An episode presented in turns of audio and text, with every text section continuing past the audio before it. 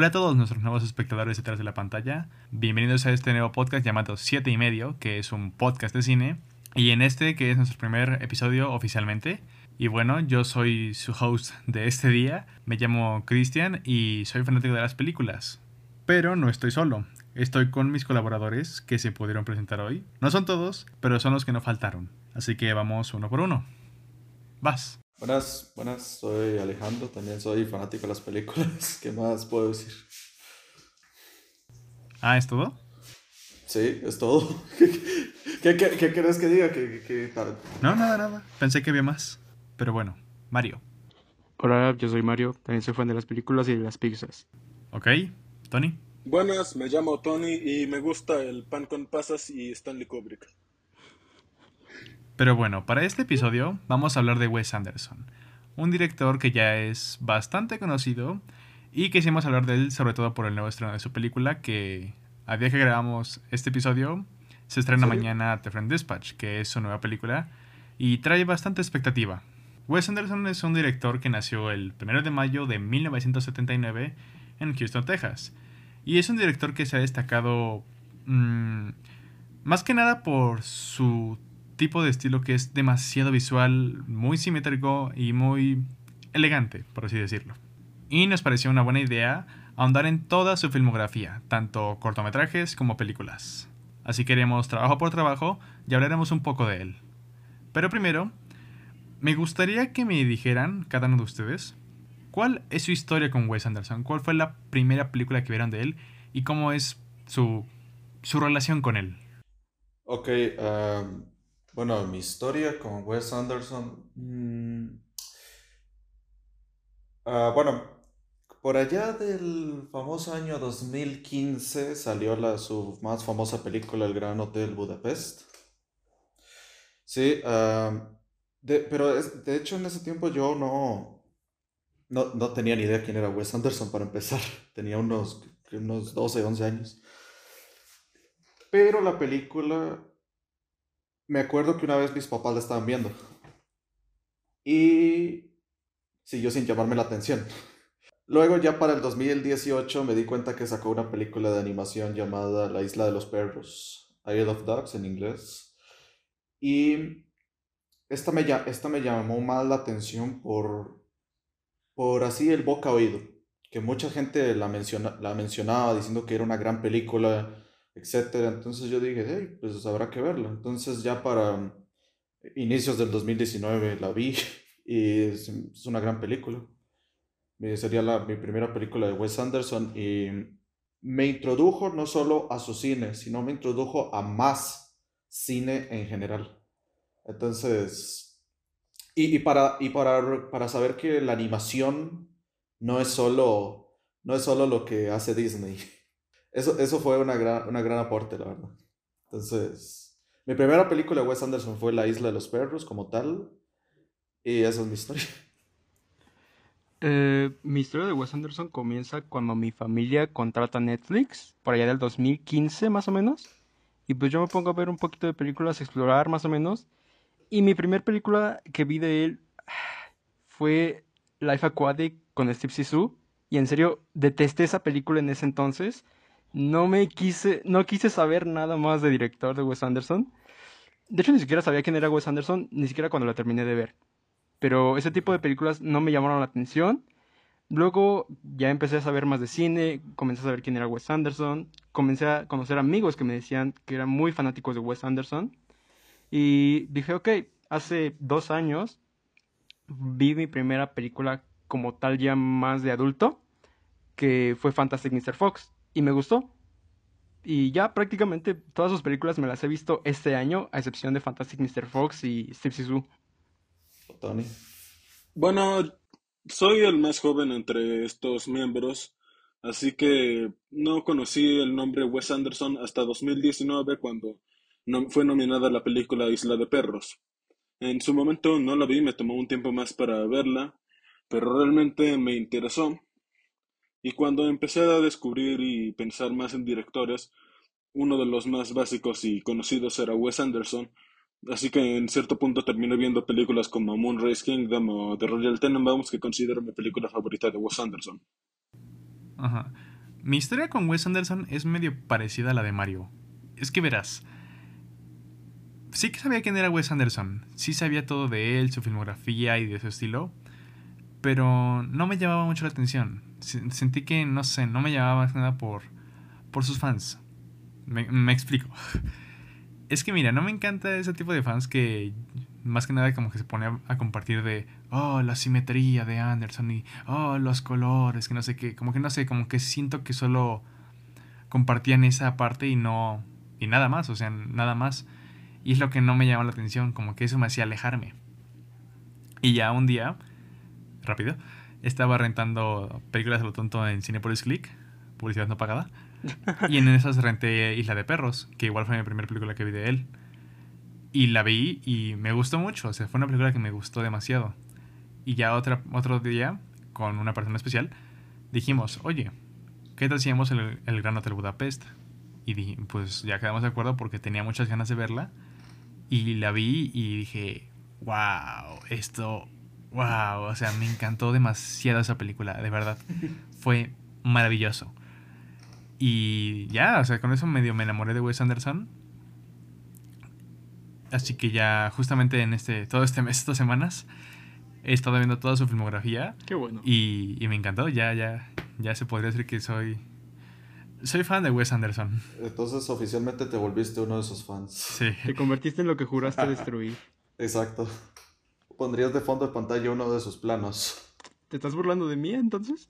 Ay, Dios. Eh, no, no, pero me, me, da gracia esto de porque casi, la, casi que Tony tuvo la, mismo, el mismo, la misma historia de origen que yo. Porque yo también, o sea, es que eh, sí había escuchado el Gran Hotel Budapest, pero no sabía de quién era. Y ya fue hasta la Isla de los Perros que ya me di cuenta de, de, toda, la, toda la conversación que generó y todos los Oscars que perdió. Lo mismo conmigo. Bueno. ok. Pero bueno, ya, ya no habéis tocado esto, yo creo que ya vamos con su filmografía y empezamos justamente con pues, doble porque es cortometraje y también película. Empezamos con Ball Rocket, así que ¿quién empieza? Eh, yo empiezo rápido. Eh, el corto me parece muy de estudiante. Es un corto muy de estudiante, es en blanco y negro, es de poco presupuesto. Eh, no te muestran las escenas entre comillas más costosas, como lo es el robo dentro de la librería y pues tiene mal sonido, o sea, es prácticamente un corto de, estudiante. Y es, muy sintetizada la historia de World Rocket, entonces eh, no me parece tan bueno el cortometraje, pero siento que está bien. Pues puedo decir que eh, deja de desear y me imagino que es lo que pasó. Es decir, es una historia que fue contada con los recursos que tenía y con los conocimientos que tenía que pudo realizar mejor cuando le hizo el largometraje. Se complementan. ¿Tú, Alejandro, viste la película? Sí, la, película sí, el corto no. Pero, pero yo nada más quería preguntar, o sea, ¿qué, ¿qué, omiten en el corto, digamos? O sea, ¿cómo se siente la historia? Bueno, prácticamente es nada más... Eh, inicia con el robo de prueba que hacen a la casa de este Dignan. No, de... No, de Anthony. del otro. De Anthony, ajá. Eh, la preparación hacia el robo al segundo robo que hacen. Y en el momento en que van a hacer el robo, cortan y van hacia el final. Hacia. Mm, hacia qué es lo que van a hacer cuando se reparten el dinero. O sea, es algo muy sintetizado. Ay, no, no, no tiene nada de esto del, del hotel o la novia o, o cuando sale Jimmy Cam. No, no, son 13 minutos me parece. O sea, mm. entonces es muy sintetizado. Prácticamente es nada más eso omiten todo eso que a mí es lo que más me gusta de la película, pero bueno. ¿Y, y cómo está esto del, por ejemplo, digamos, la, la película, bueno, yo creo que ya podemos entrar a hablar de la película, ¿no? De una... Sí. Que la película tiene mucho esto, bueno, es en blanco y negro, entonces dudo que lo, de los, lo del tema de los colores... No, pues dale, dale, dale. No, que el tema de los colores, evidentemente, y es muy característico de Wes Anderson, pero aquí no lo usa. Y me da gracia esto que decís de corto estudiante, porque cualquiera quiere hacerlo en blanco y negro por, por aparentar o por... porque no tiene los recursos y el blanco y negro disimula un montón. Sí.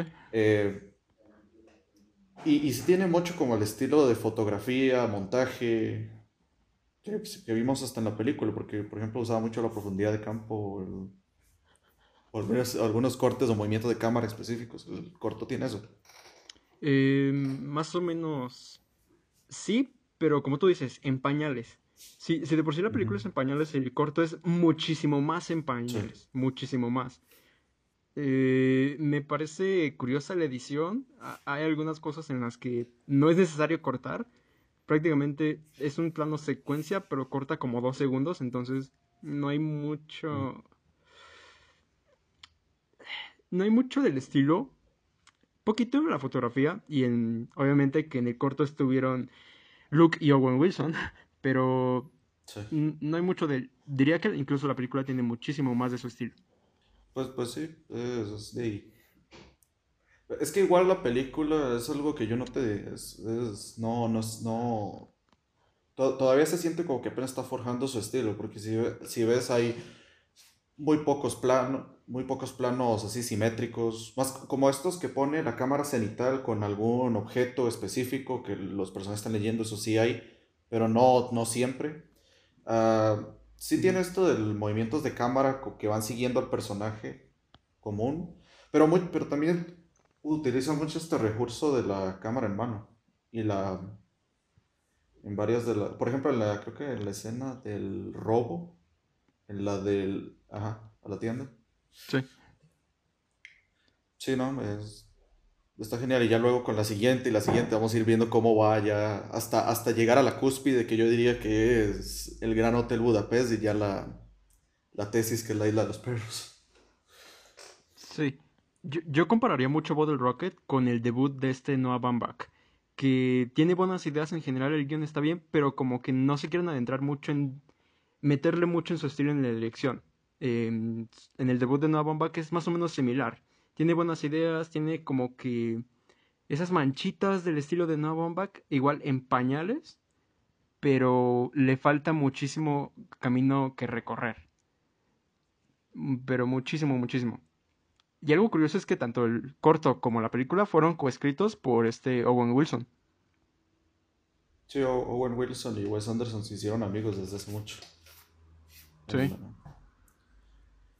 Eh, entonces, Y bueno, pa- para que sepan, eh, esta película, bueno, Bottle Rocket, le fue horrible en taquilla. Horrible en taquilla.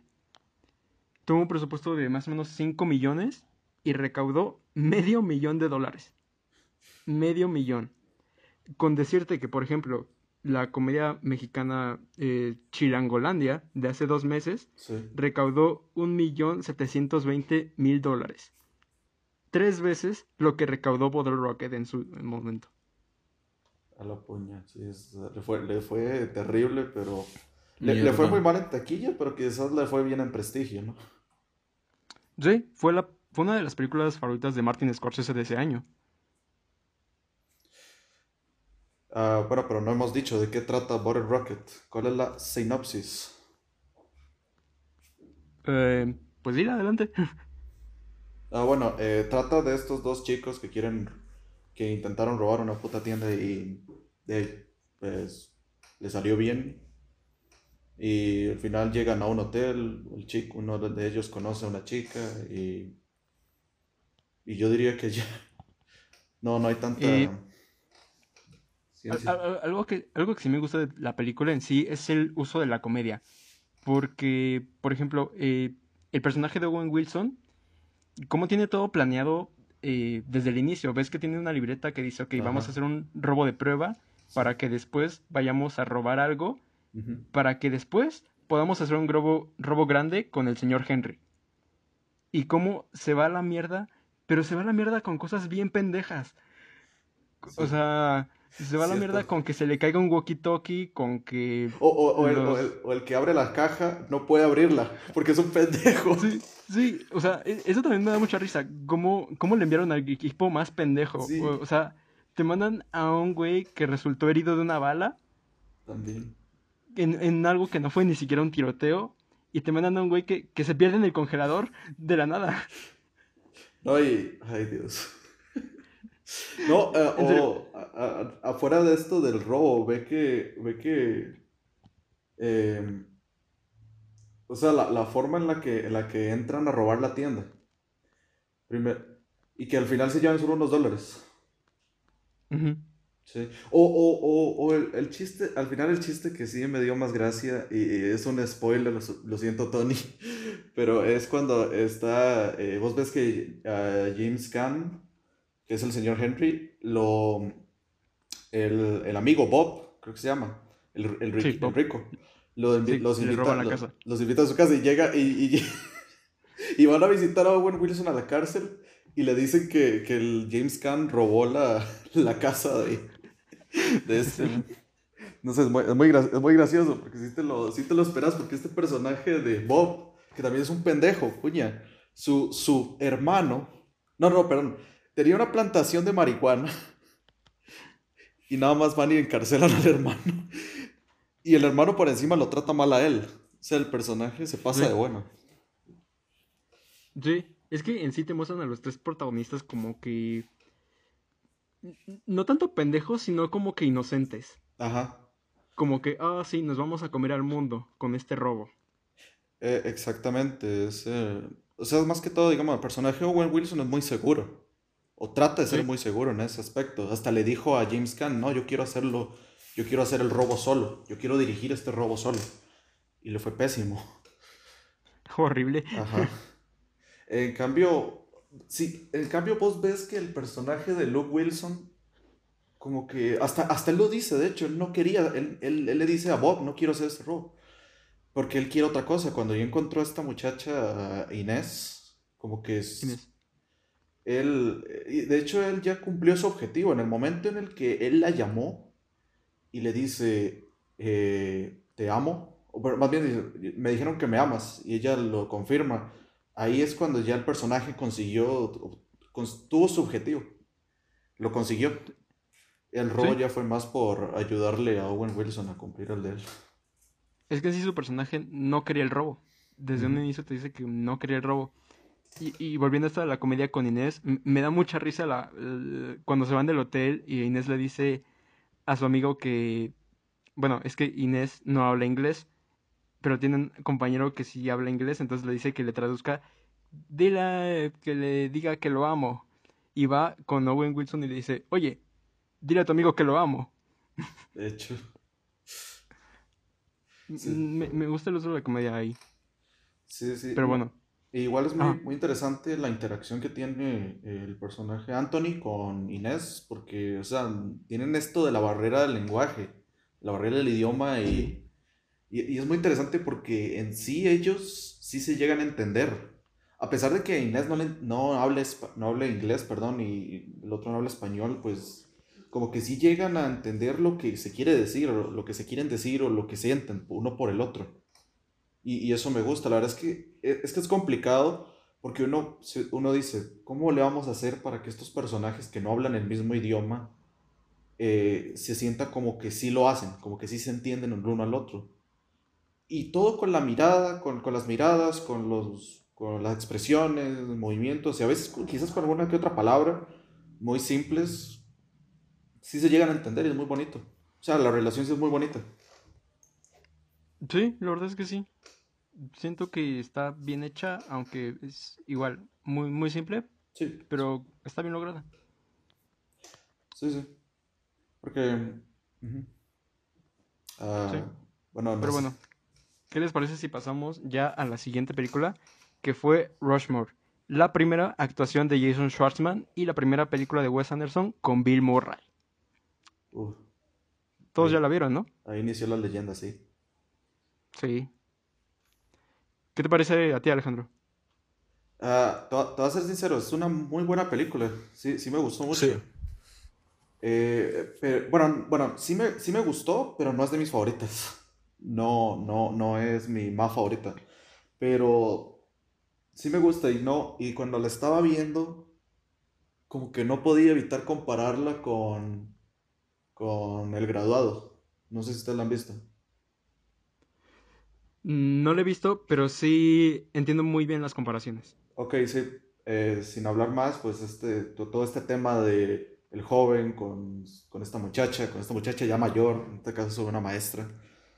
digamos, es, es algo parecido, pero aquí pasa como a la inversa.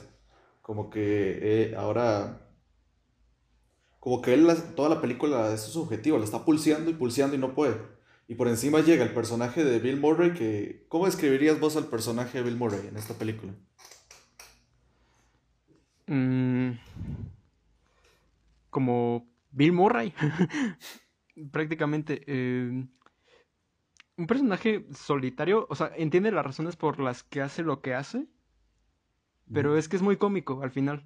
Es, es un imbécil porque, o sea, estás, estás peleando con un niño de 15 años, güey. O sea, ¿quién hace eso? Exacto. Eh, ya tienes cincuenta y tantos y estás peleando con un niño de 15 años. Al final eres un idiota, pero entiendes por qué lo hace. A ti, Tony, ¿qué te parece Rushmore? Eh, realmente también la vi hace demasiado tiempo, así que no podría dar una opinión muy clara, pero sí me pareció muy buena. Eh, no, termina, termina. Sí. Eh, he visto que con Rushmore pasa algo muy curioso.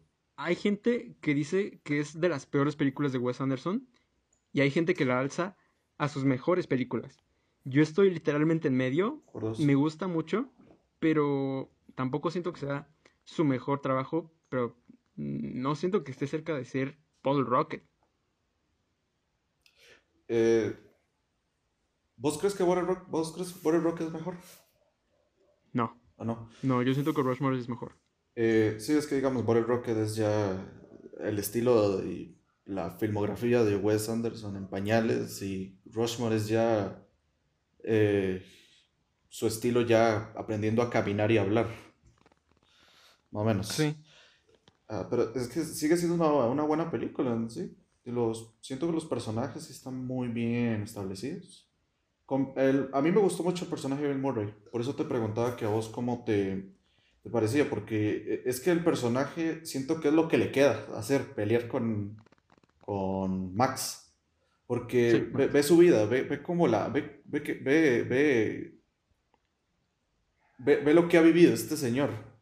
O sea, sus, sus Sí, hijos son sus, unos- sus hijos, Sí. sus hijos lo odian, su esposa le engaña a sus propios ojos. Sí. O sea. Y, y se nota con esa, en esa en, en las primeras secuencias, uno cuando recoge a sus hijos y dos cuando está en la piscina. O sea, con eso ya nos dice Sí. qué pasa con el personaje y por qué hace lo que hace, con eso que vos decís. Y lo hace muy bien. No sé, personalmente a mí me gustó mucho ese personaje. Y es Bill Murray. Sí. Es, es Bill Murray, es Bill Murray. La verdad es que lo hace bastante bien. ¿A ti, Cristian, te gusta Rushmore? Mm, sí, pero no siento que sea mejor que Bottle Rocket. Ah, ¿no? No. siento que. Oh, ok. Siento que Rocket es un poquito mejor, solo un poquito, poquito, poquito, poquito. Porque. ¿Cómo te lo explico? Mm, por ejemplo, es que. Es que es muy complicado porque son películas muy diferentes. O sea, y eso que es Wes Anderson, son películas muy diferentes. Y Rushmore siento que es como. Es como me gusta eso que maneja Wes Anderson de las perspectivas en general. Porque maneja muy bien las perspectivas. Por ejemplo, en Bottle Rocket era la vida de estos ladrones. O sea, ladrones muy poco comunes, un poco infantiles, pero ladrones a final de cuentas. Y cómo era su mundo, sobre todo desde la perspectiva un poquito de, de cómo es el mundo de. llega a ser el mundo de Owen Wilson, su personaje ahí. Y en Rushmore me gusta cómo es justamente el de este personaje, de este chico muy. muy extrovertido, muy formal. Y cómo se. es cómo se tiene problemas casi casi de un. Sí, un adolescente, pero como que en- casi casi como si fuera un adulto, porque tiene una enemistad con un señor, se está enamorando de una señora, es como que todo este pedo hasta... Y no sé, me gustó mucho eso, y pero aún así siento que no, no, no la siento mejor, aunque de hecho sí me gusta un poquito más que, Ro- que Ball Rocket, pero no sé. Y me gustó mucho también en Rushmore, que siento que es como que... Yo diría que ahí ya Wes Anderson ya fue Wes Anderson, porque ahí ya es como que todo su estilo, toda su sustancia, todo lo que lo llegó a caracterizar, ya lo tiene ahí. Es por eso que muchos dicen que llega después, pero yo siento que llega en esta película.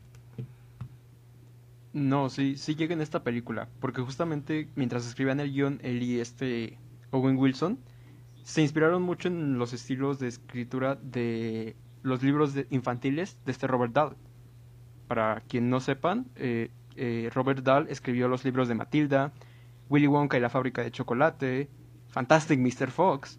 O sea, es una estética muy... mm, ¿Cómo decirlo? Muy Wes Anderson antes de que fuera Wes Anderson.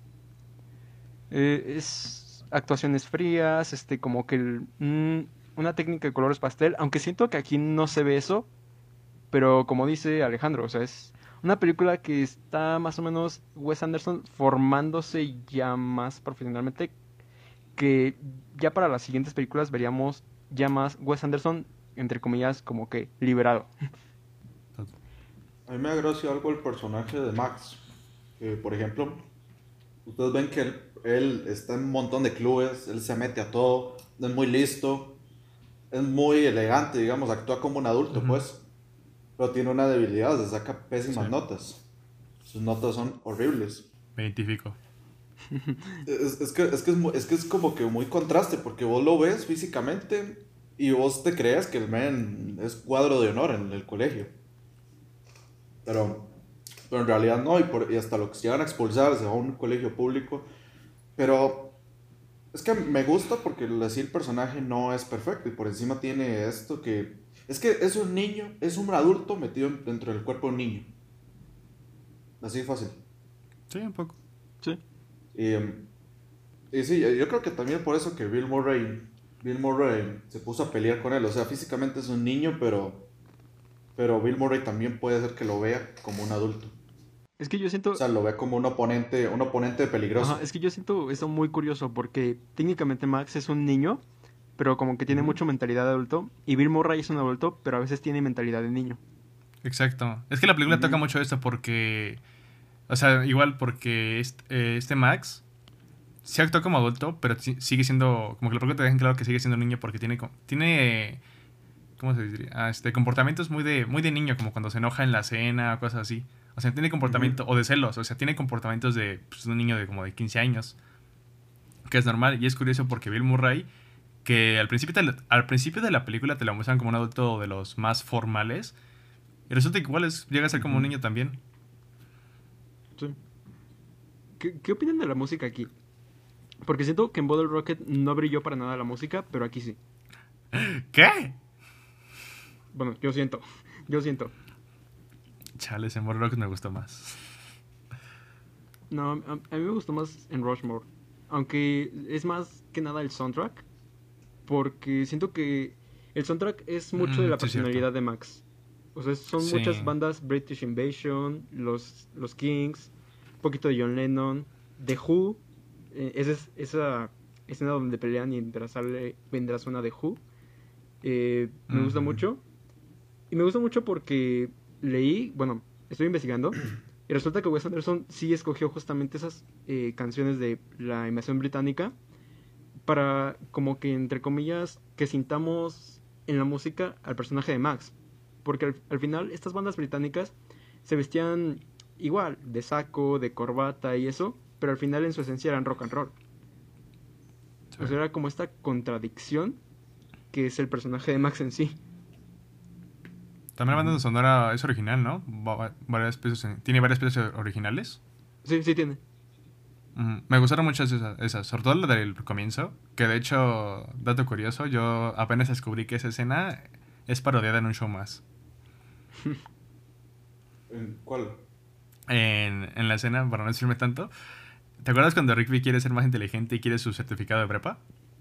Que se toma un coso para hacerse más inteligente. Ajá, justamente, no sé si te acuerdas que en ese episodio Rigby vuelve a la preparatoria y en una Ya- ya escena... me acordé. Ajá, Sí, sí, sí. y Rigby... En eso. Y Rigby justamente se dice, en la película, en, la- en el capítulo dice lo mismo, esta es probablemente la ecuación más difícil del mundo, quien la resuelva será el graduador de prepa hoy. Y Rigby dice, yo lo haré, y hasta suena la misma musiquita y empieza a resolver todo y luego dicen, Rigby, Rigby, despierta. Ujú. Ya me acordé. De hecho, Ajá. cuando vi ese momento, ese- cuando vi ese momento, pensé justo en eso. Pensé, pensé que era eso. Ajá, Ya. No, eso está muy bueno. Y sobre la música, pues. Eso que, el, eso que decís del contraste, pues sí es cierto, porque. O sea, alguien como, alguien como Max, ¿cómo te- qué, qué- qué- qué- tipo de música crees que escuche? ¿Clásica? Sí, de hecho. ¿O qué tipo? No, de hecho, cuando, cuando tienen la escena en la casa con la maestra, sí tiene como que música muy ligera él. En general. Ujú.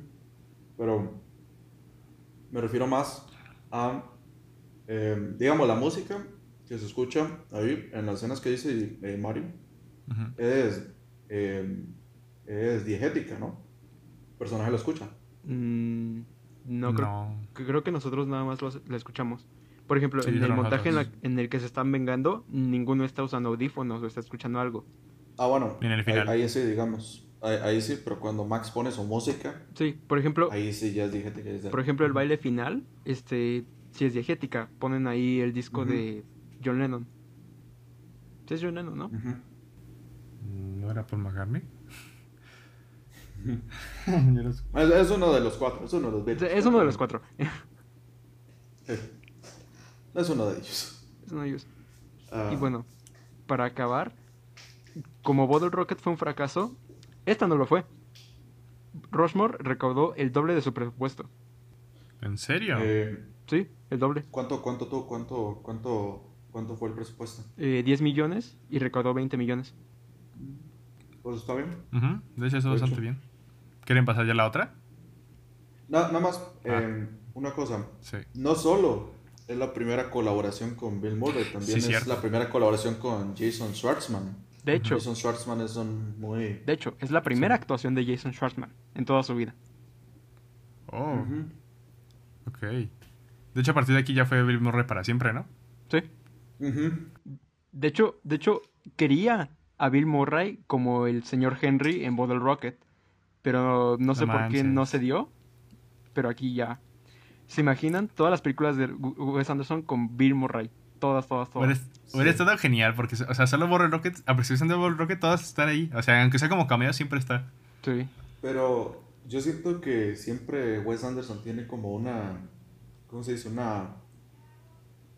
Hay como una lista de sus actores en los que es toda esta lista, digamos, como unos 5 o 6 actores que son Owen Wilson, Bill Murray, Jason Schwartzman, Luke Wilson, ah, Adrian Brody. no sé, Adrian Brody, Adrian Brody. que se agregó últimamente, igual, eh, ¿cómo se llama? Edward Norton.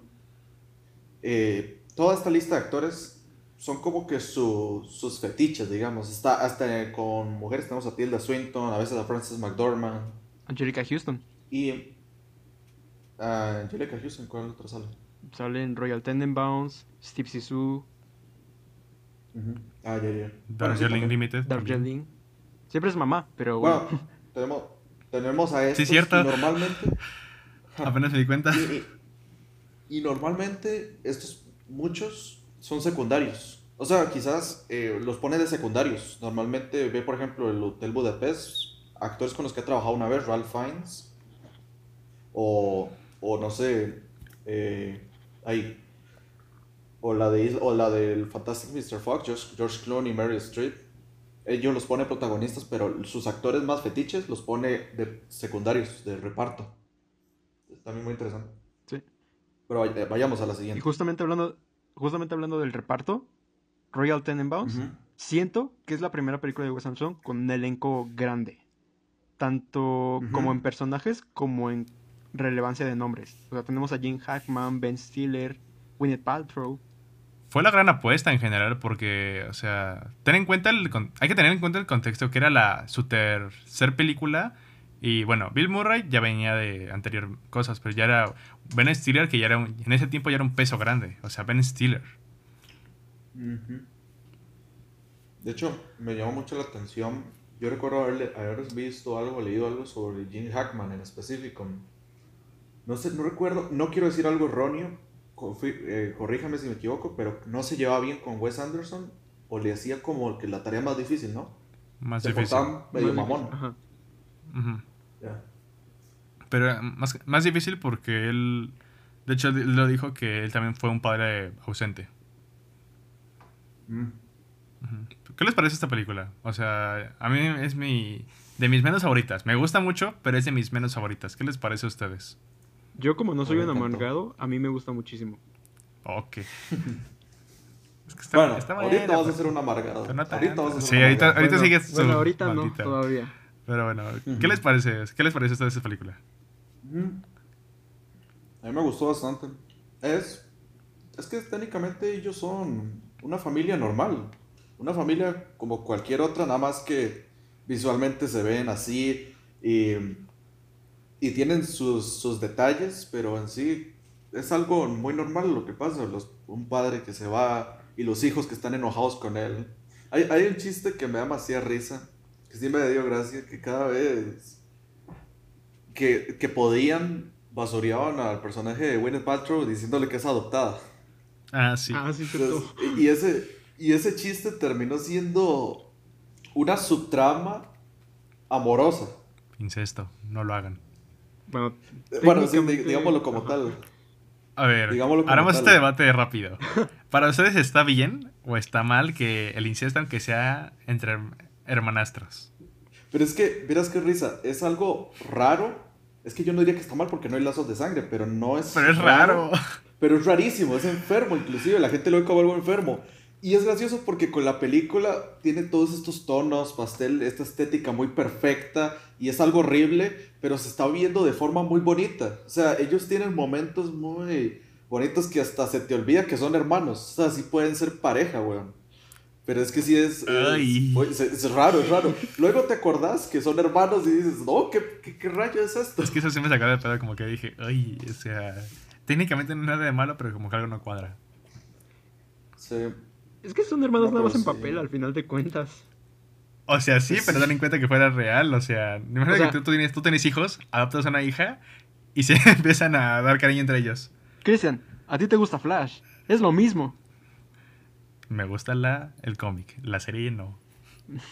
Bueno, En es... Ajá, pero bueno, cre- siento yo que, de- este, creo que, personalmente, creo que esa es su, perso- su persona, su película más seria. sí. Sí. Se ve en la escena donde, spoiler alert, el personaje de Luke Wilson, este Richie Tenenbaum, se corta las venas y el, el pelo. Está muy fuerte. Oh, franca, perdón que te interrumpa. Este, francamente, cuando vi esa escena, aparte del contexto de que Owen Wilson estuvo en la escritura, este, no sé, como que me sacó de pedo porque, o sea, tienes la imagen de Wes Anderson como alguien cálido, cosas así, que sí ha tocado temas oscuros, pero en este tiempo no tanto. Y la escena es muy oscura, o sea, la escena, todo el contexto de la escena es demasiado, no sé, es muy depresivo, te sientes mal porque es cuando, lo ves con de cabello, viéndose con, como que con desprecio, o sea, no sé, me, me- me llegó feo esa escena. Y es muy curioso porque la escena es muy... Tiene mucho el estilo de Wes Anderson. El estilo de edición, una canción de fondo, eh, en sí una estética con colores muy brillantes de azul. Pero es muy seria. Es muy seria y sí te pega, cabrón. Sí, como que en ese momento de la película, como que yo dije, shit, o sea, no me esperaba esto cuando entré. Yo tampoco. Es que yo, es que eh, es algo tonto, pero yo no me imaginaba a Wes Anderson así de, de explícito. Me explico que quizás una escena de suicidio la deje como algo más sugerido, pero sí la muestra, sí la muestra, sí muestra todo lo, hasta cuando ella, cuando está el personaje con Gwyneth Paltrow que se quita las, las vendas Sí. y se todas las cicatrices, sí, sí está bastante fuerte. Que de hecho es me- eso me gusta de Wes Anderson que sí ha sido explícito, por ejemplo, con los desnudos. O sea, como que. Y me, Sí. me gusta que se los toman como deberían de tomarse, como algo normal. Porque si te das, si te dan cuenta, Wes Anderson ha tenido varios desnudos, pero se los toma como una escena ya. Es que sí. Porque- ajá, y eso me gusta porque es como que, ah, la escena, un desnudo. Felicidades. No, no, sí estuvo eh, como en esta parte cuando están eh, contando la lo que todo lo que hizo el personaje de sí, no. Margot. Sí. Y me da gracia que, que ahí hay un chiste que cuando que cuando Bill Murray ve todo eso dice ella fuma como si fuera el único malo. Hablando, hablando de. Bill Murray, ¿qué les parece su personaje ahí? A mí me gusta, pero siento que en la segunda mitad está de sobra. También yo. A- también a mí. Me gustó más Bill Murray en la película anterior, te voy a ser sincero. A mí igual. A mí también. Eh, ah, Es que yo en general, por eso no me encanta esta película. Porque tengo un problema con ese personaje y con algunos otros. ¿Como porque. quién? ex- ¿Eh? ¿Como quién? Un poquito con Ben Stiller. Sí, Porque igual iba a sentí eso. De que Eso como que lo toman mucho a poco. Es que mira, también hay, de hecho otro director que de hecho también es amigo de Wes Anderson, también tiene una película parecida. Y es la de Me- Los Meyerowitz. Que curiosamente también tiene a Ben Stiller. Que tienen como que tópicos parecidos y me gustó más esa película. Porque como que se centra más, como son más familiares, se centran más, más en ellos. Aprovechan para centrarse más en cada uno y en diferentes perspectivas. Aquí como van casi casi miembro por miembro y así, es lo que en- siento que lo llega a debilitar con Ben Stiller, porque Ben Stiller como que en un punto ya como que se le olvidan. Mm, pues no he visto Meyerowitz, entonces no puedo opinar tanto de eso. Pero sí entiendo, sí entiendo la verdad de eso. En Ben Stiller como que a veces está y a veces no. Pero justamente eh, es más que nada historia de producción porque Ben Stiller estaba muy ocupado y sí le dijo a Wes Anderson como que tengo estos tres días libres. No me importa lo que Ujú. quieras grabar, entonces tengo estos tres días libres y a- acomoda todo como quieras. Se notó. Sí. Sí, eh, Y es muy curioso porque al final es la relación de él con el papá la que es, es una... La que, bueno, él es el quien le afecta mucho al papá al final. Sí, exacto. tiene toda la razón, pero es que sí, como que la mayoría, antes de eso, todas las escenas que veíamos entre Ben Stiller y Jim Hackman eran puras escenas en las que uno rechazaba al otro Vete. y el otro quería intentar eh, conectar. sí. Eh, y, y, pues tuvo que... pues, es que yo siento que el personaje de Ben Stiller es muy necio. Es muy necio. No, no, no. Hasta los hijos quieren ver a la- al abuelo. Que, eh, solo faltaba que en el momento final, cuando él... eh, Jim Hackman salvara a los hijos del, de- del baboso de Owen Wilson. eh, Sí. Tam- también, también se enojara. También se enojara. Mata perro, también ¿verdad? le generara rechazo. También Ben Stiller le generara rechazo en ese momento. Solo faltaba. Pero por dicha no. Pero es que. Es que todavía no veo ni siquiera un momento en el que el personaje recapacite. O, o si, y si lo hay, no me acuerdo. Pero ¿por qué, por, estos, ¿por qué son sus favoritas? O sea, yo no, también Tony, a ti te pareció, pero ¿por qué son sus favoritas? Porque ya es cuando ya empieza a tener más. Ya me estoy portando como fan de Wes Anderson, pero ya empieza a tener más la estética. Y sí me gustó. Y sí me gustó todavía, con la excepción de Ben Stiller, cómo trataban a los otros personajes. Porque la película se divide en siete capítulos y un epílogo, ¿verdad? Ujú. Son casi que todos, cada uno de esos capítulos es una secuencia. Porque un, más o menos un guion son como ocho secuencias, que son tres actos, etcétera. Y me gusta que en cada uno sí me presentan bien a los personajes. Me presenta cada, cada uno. Y hasta te podría decir cuál es el personaje menos desarrollado. Yo diría que. que no sé, Bill Murray. Pero, o sea, cada, cada uno tiene su respectivo tiempo. Hasta Danny Glover. Hasta el personaje de Danny Glover. Tiene. Sí tiene su tiempo también. Y sí, y sí me gusta cómo, cómo lo planteó en este, por lo menos en esta película. A, a mí me gusta porque, bueno, es obvio que es la película, entre comillas, bueno, yo siento que es la película más personal de Wes Anderson, porque al final es hijo de padres divorciados y tiene dos hermanos. No sé si intentó mm, seducir, seducir a su hermana, pero bueno, eso eh, Esperemos que no. Esperemos que no. A su hermanastra. A su A su hermanastra. hermanastra, a su hermanastra. Sigue siendo incesto. Flash. De hecho, de hecho hasta, hasta en una conversación que tiene Owen Wilson con su hermano, pues con Luke Wilson, su hermano en la vida real, no en la película, Ah, eh, ajá. le está diciendo, que están hablando de la carta que uno le mandó al otro. Y dice, ¿en serio te gusta eh, eh, Margot? Y el otro dice, sí, bueno, pero es casada. Y dice, bueno, no importa. Y luego dice, y también es tu hermana. Y dice, adoptada. Sweet Home Alabama. Entonces se da mucho ese hincapié porque se, se... O sea, literalmente, cuando no- el primer momento que se nos habla de ese personaje, se nos dice que es adoptada. Y es algo que la película no nos deja olvidar porque a cada rato nos los está repitiendo, es adoptada, es adoptada, es adoptada. Para no sentir tanto el peso de, puña, dos hermanos se están, queri- se están amando de esta forma. Pero hasta, hasta Owen Wilson lo dice en una escena, tienes esta relación extraña con tu hermano. Sí. Sí, exacto, hasta que es enfermizo, es, es, es- es rarísimo, es horrible. Pero, pero sí, pero como te decía, digamos, la película maneja eso como algo bonito. como algo no tan fuerte. Sí. Lo, lo que a mí me gusta de la película es que al final, te lo dicen desde el inicio, ellos eran niños genios. O sea, Sí. eran niños superestrellas y ve lo que les pasó en la vida. O sea, Ben Stiller está traumadísimo con la muerte de su esposa y es súper, súper protector. Este, Margot Tenenbaum, pues, Fuma. fu- fuma, fuma. Un- y se casó y se casó como con o estuvo con no sé cuántas putas personas. Y, y este Richie está enfermo. Quiere, quiere coger con su hermana. Adoptada. Sí. Adoptada, adoptada. Recuerden eso, chicos. Es adoptada. Adoptada. Recuerden, chicos, si tu hermana te hace un gesto, dino al incesto. Pero si es adoptada lo puedes pensar. No, no es cierto, no es cierto, en serio no. No, no, no, no, no, no. no, no. No, no, no, no. Mario, no, no, es el episodio 1. Mario Norteño. ¿Tú lo viste, Tony? La de Royal Tenenbaums. No, no lo he visto, por eso creo que Adam Driver muere al final. Ah, ok. Sí, Lo- No, sí lo vi. Ah, ¿qué te pareció? Eh, sí, es, sí es mi favorita de Wes Anderson. ¿Qué? Ok, aquí hay muchos ahorita. o sea, la mía es mi favorita hasta el momento porque no he visto las siguientes, las otras tres que me faltan. Probablemente sea reemplazada por el Gran Hotel Budapest, pero todavía no he tenido la oportunidad de verla. Sí, sí, eh, ahorita que no lo has visto. Sí. ¿Qué, qué opinan de la música? A mí me encanta la música en esta película.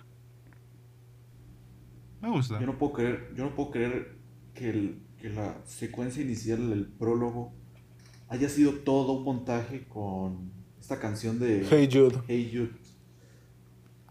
Puña. Qué bien, qué bien queda. eh, cu- Cuando llega el coro de, de- eh, es que no quiero cantarlo para no hacer el ridículo. Pero cuando tira las aves, cuando tira Sí, el ave. cuando tira el ave, pues, cae exactamente en el momento en el... Na, na, na. ajá. Ajá. Exacto. Como que ya es la cúspide de esto. Ya ahora sí ya conocemos a los personajes. Ya sigamos con el primer acto. Sí. Sí. Está muy bien. O sea, creo que igual a mí, a mí personalmente no es mi, mi película favorita en música, pero sí siento que es de las que mejor la usa. Porque neta, hasta cuando esta, cuando ya está llega Margot del camión, que ponen la cancioncita y se ve todo dorado y dije, shit, o sea, eso, Sí. sin decirte ninguna palabra, como que ya entiendes el sentimiento que siente él. O sea, y eso está muy padre. También, ya dijimos lo del suicidio, o sea, como que sabe cómo, sabe cuándo poner la canción, qué tipo de, cómo filmar cuando está cierta canción, o sea, me encanta eso de Wes Anderson que hizo aquí. O sea, Que dependiendo de la canción, ajá, hasta el, hasta el montaje. Hasta el montaje. Como por ejemplo en... en es- justamente en esta, en donde descubren todas las personas con las que estuvo Margot. O sea, cómo el montaje queda con la canción de los Ramones. Muy acelerada, muy rápida, muy... Sí. Como su vida, como la vida de Margot justamente. Ajá. Y justamente te lo muestran muy rápido, como... eh, En dos segundos te muestran un año de su vida. Y al siguiente dos años, eh, un segundo. Y así. Sí. Pero ve, por ejemplo, eso que decís vos, Christian, la escena en la que sale ella del, del autobús con, y que Luke Wilson la está viendo llegar. O sea, vos ves esta secuencia en la que ella se ve muy radiante, va en cámara lenta, se escucha esta música, etcétera, y lo intercalan con un, con un montaje paralelo en el que ella la va viendo, acercándose. O sea, vos qué puedes intuir con eso? ¿Qué puedes pensar con esa escena? Incesto. Exacto. Ajá, exacto. Bueno, que él la, que él la ama mucho. Sí, de hecho. De hecho, yo no sabía ya- eso. ¿Qué cosa? O sea, yo pensé que la su relación en la película iba a ser de muy amigo, de los hermanos más cercanos. Pero cuando ya pasó esa escena que tú dices, dije, ok, creo que esto iba más allá. Sí, no, de hecho yo también, pero ve inclusive hasta que él hacía pinturas de ella, él hacía Sí. dibujos de ella, ahí, ahí ya, o sea, ¿por qué haría, si, si, si era una relación así como más familiar, ¿por qué haría solo dibujos de ella y no de sus otros hermanos o sus papás o no sé, su perro? ¿Por qué se fueron a vivir al museo? Solo Exacto. ellos dos. Ajá. Está, está obsesionado con ella, literalmente. Da un poco de miedo. O sea, Sí, si, o sea, si si lo- es otra que si lo da miedo. Es que ve, lo pensás, lo pensás así, da, da miedo, da, es, es Ajá, raro, es exacto. feo. Pero, Pero, o sea, con la... si lo piensas, Ajá. muchas películas de Wes Anderson dan miedo. O sea, si le quitas todo lo Pues sí. estilo y todo eso, da miedo, güey. De hecho, sí, porque esta da- mira, esta le da para un thriller porque sería como que un, un sujeto obsesionado con su hermana, la dibuja y cuando lo rechaza se suicida. Pero ve, pero ve, por ejemplo, relaciones así raras, puña. Tenemos, la- esta película tuvo una relación entre hermanastros, la otra tuvo una relación entre un, un intento de relación entre un joven y una señora ya mayor, una muchacha ma- mayor. Sí, oye, sí, ¿Me qué, qué pex con la Wes Anderson. Sí, eso ya... También en la siguiente, en la siguiente hay un medio triángulo No. amoroso entre hijo, padre y otra mujer. Ay, sí, cierto. Y ve, y ve, Ajá. y ve, por ejemplo, o, o algo más normal, pero como lo llevan es lo, ra- es lo interesante, Moonrise Kingdom, que ya ahorita hablamos de ella, pero la relación de estos dos chicos, que hasta se iban a matar juntos, o, o que se quitaban la ropa y todo esto, me explico. O sea, que es, es algo raro, es, es raro, pero Wes Anderson lo hace como que parecer, lo, lo suaviza Sí. con, con sus con sus con su estilo. Ajá. Eh, pero yo creo que ya hablamos demasiado de Sí, esto, no sé si si no se nos va todo el día aquí. Vamos Sí. con una que me hace odiar a Mario. Life Ahí, Aquatic. ahí yo quiero Life yo Aqu- quiero ver a Mario siendo un hater. No, yo quiero ver por qué no le gusta, porque sigue el Life Aquatic, que, que de hecho me gusta, no solo me gusta más que Royal Tenenbaums, es de mis favoritas de él. Es literalmente mi menos favorita. Ah, ¿Por qué? Dime. Por ejemplo, en Royal Tenenbaums siento que da un buen balance lo que acabamos de decir, la escena del suicidio, bueno, no es suicidio, el intento de suicidio de este Richie, está muy bien manejado el drama. Aquí siento que intentan meter mucho drama, pero lo mezclan mucho con comedia y... Siento que es una mezcla bien rara. Y justamente lo que decías con los personajes en los Royal Tenenbaums, yo lo siento mucho aquí. Siento que Bill Murray está muy bien escrito. Pero, por ejemplo, Kate Blanchett mm, es buena actriz y actúa muy bien aquí, pero su personaje qué?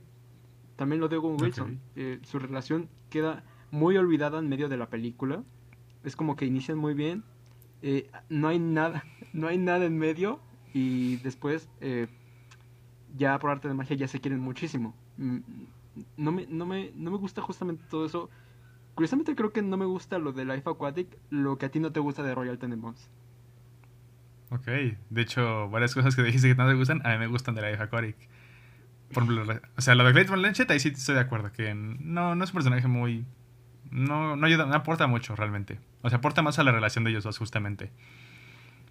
Pero, entre, o sea, la relación de, sí, padre e hijo entre ellos dos, me gustó mucho. O sea, sí siento que dices del humor, es que siento que es un Wes Anderson con otro humor. Hasta lo comparé mucho cuando la vi. Tanto el personaje como el tipo de humor con el que usa Bojack Horseman. Porque se parecen, se parecen demasiado, neta, el tipo de humor es... Aquí es más irónico, porque en el de las sus otras películas era más...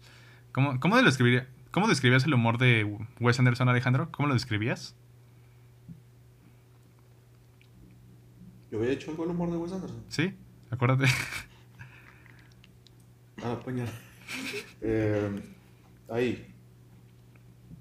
No, yo, yo recuerdo solo haber dicho algo, es que el humor se basaba mucho en el montaje o en- Eso, eso es lo que Eso, justamente eso, que se basa mucho en el montaje. Este se basa un poquito más en la ironía de los diálogos. Y eso me gustó mucho, o sea, me gustó ese tipo de humor.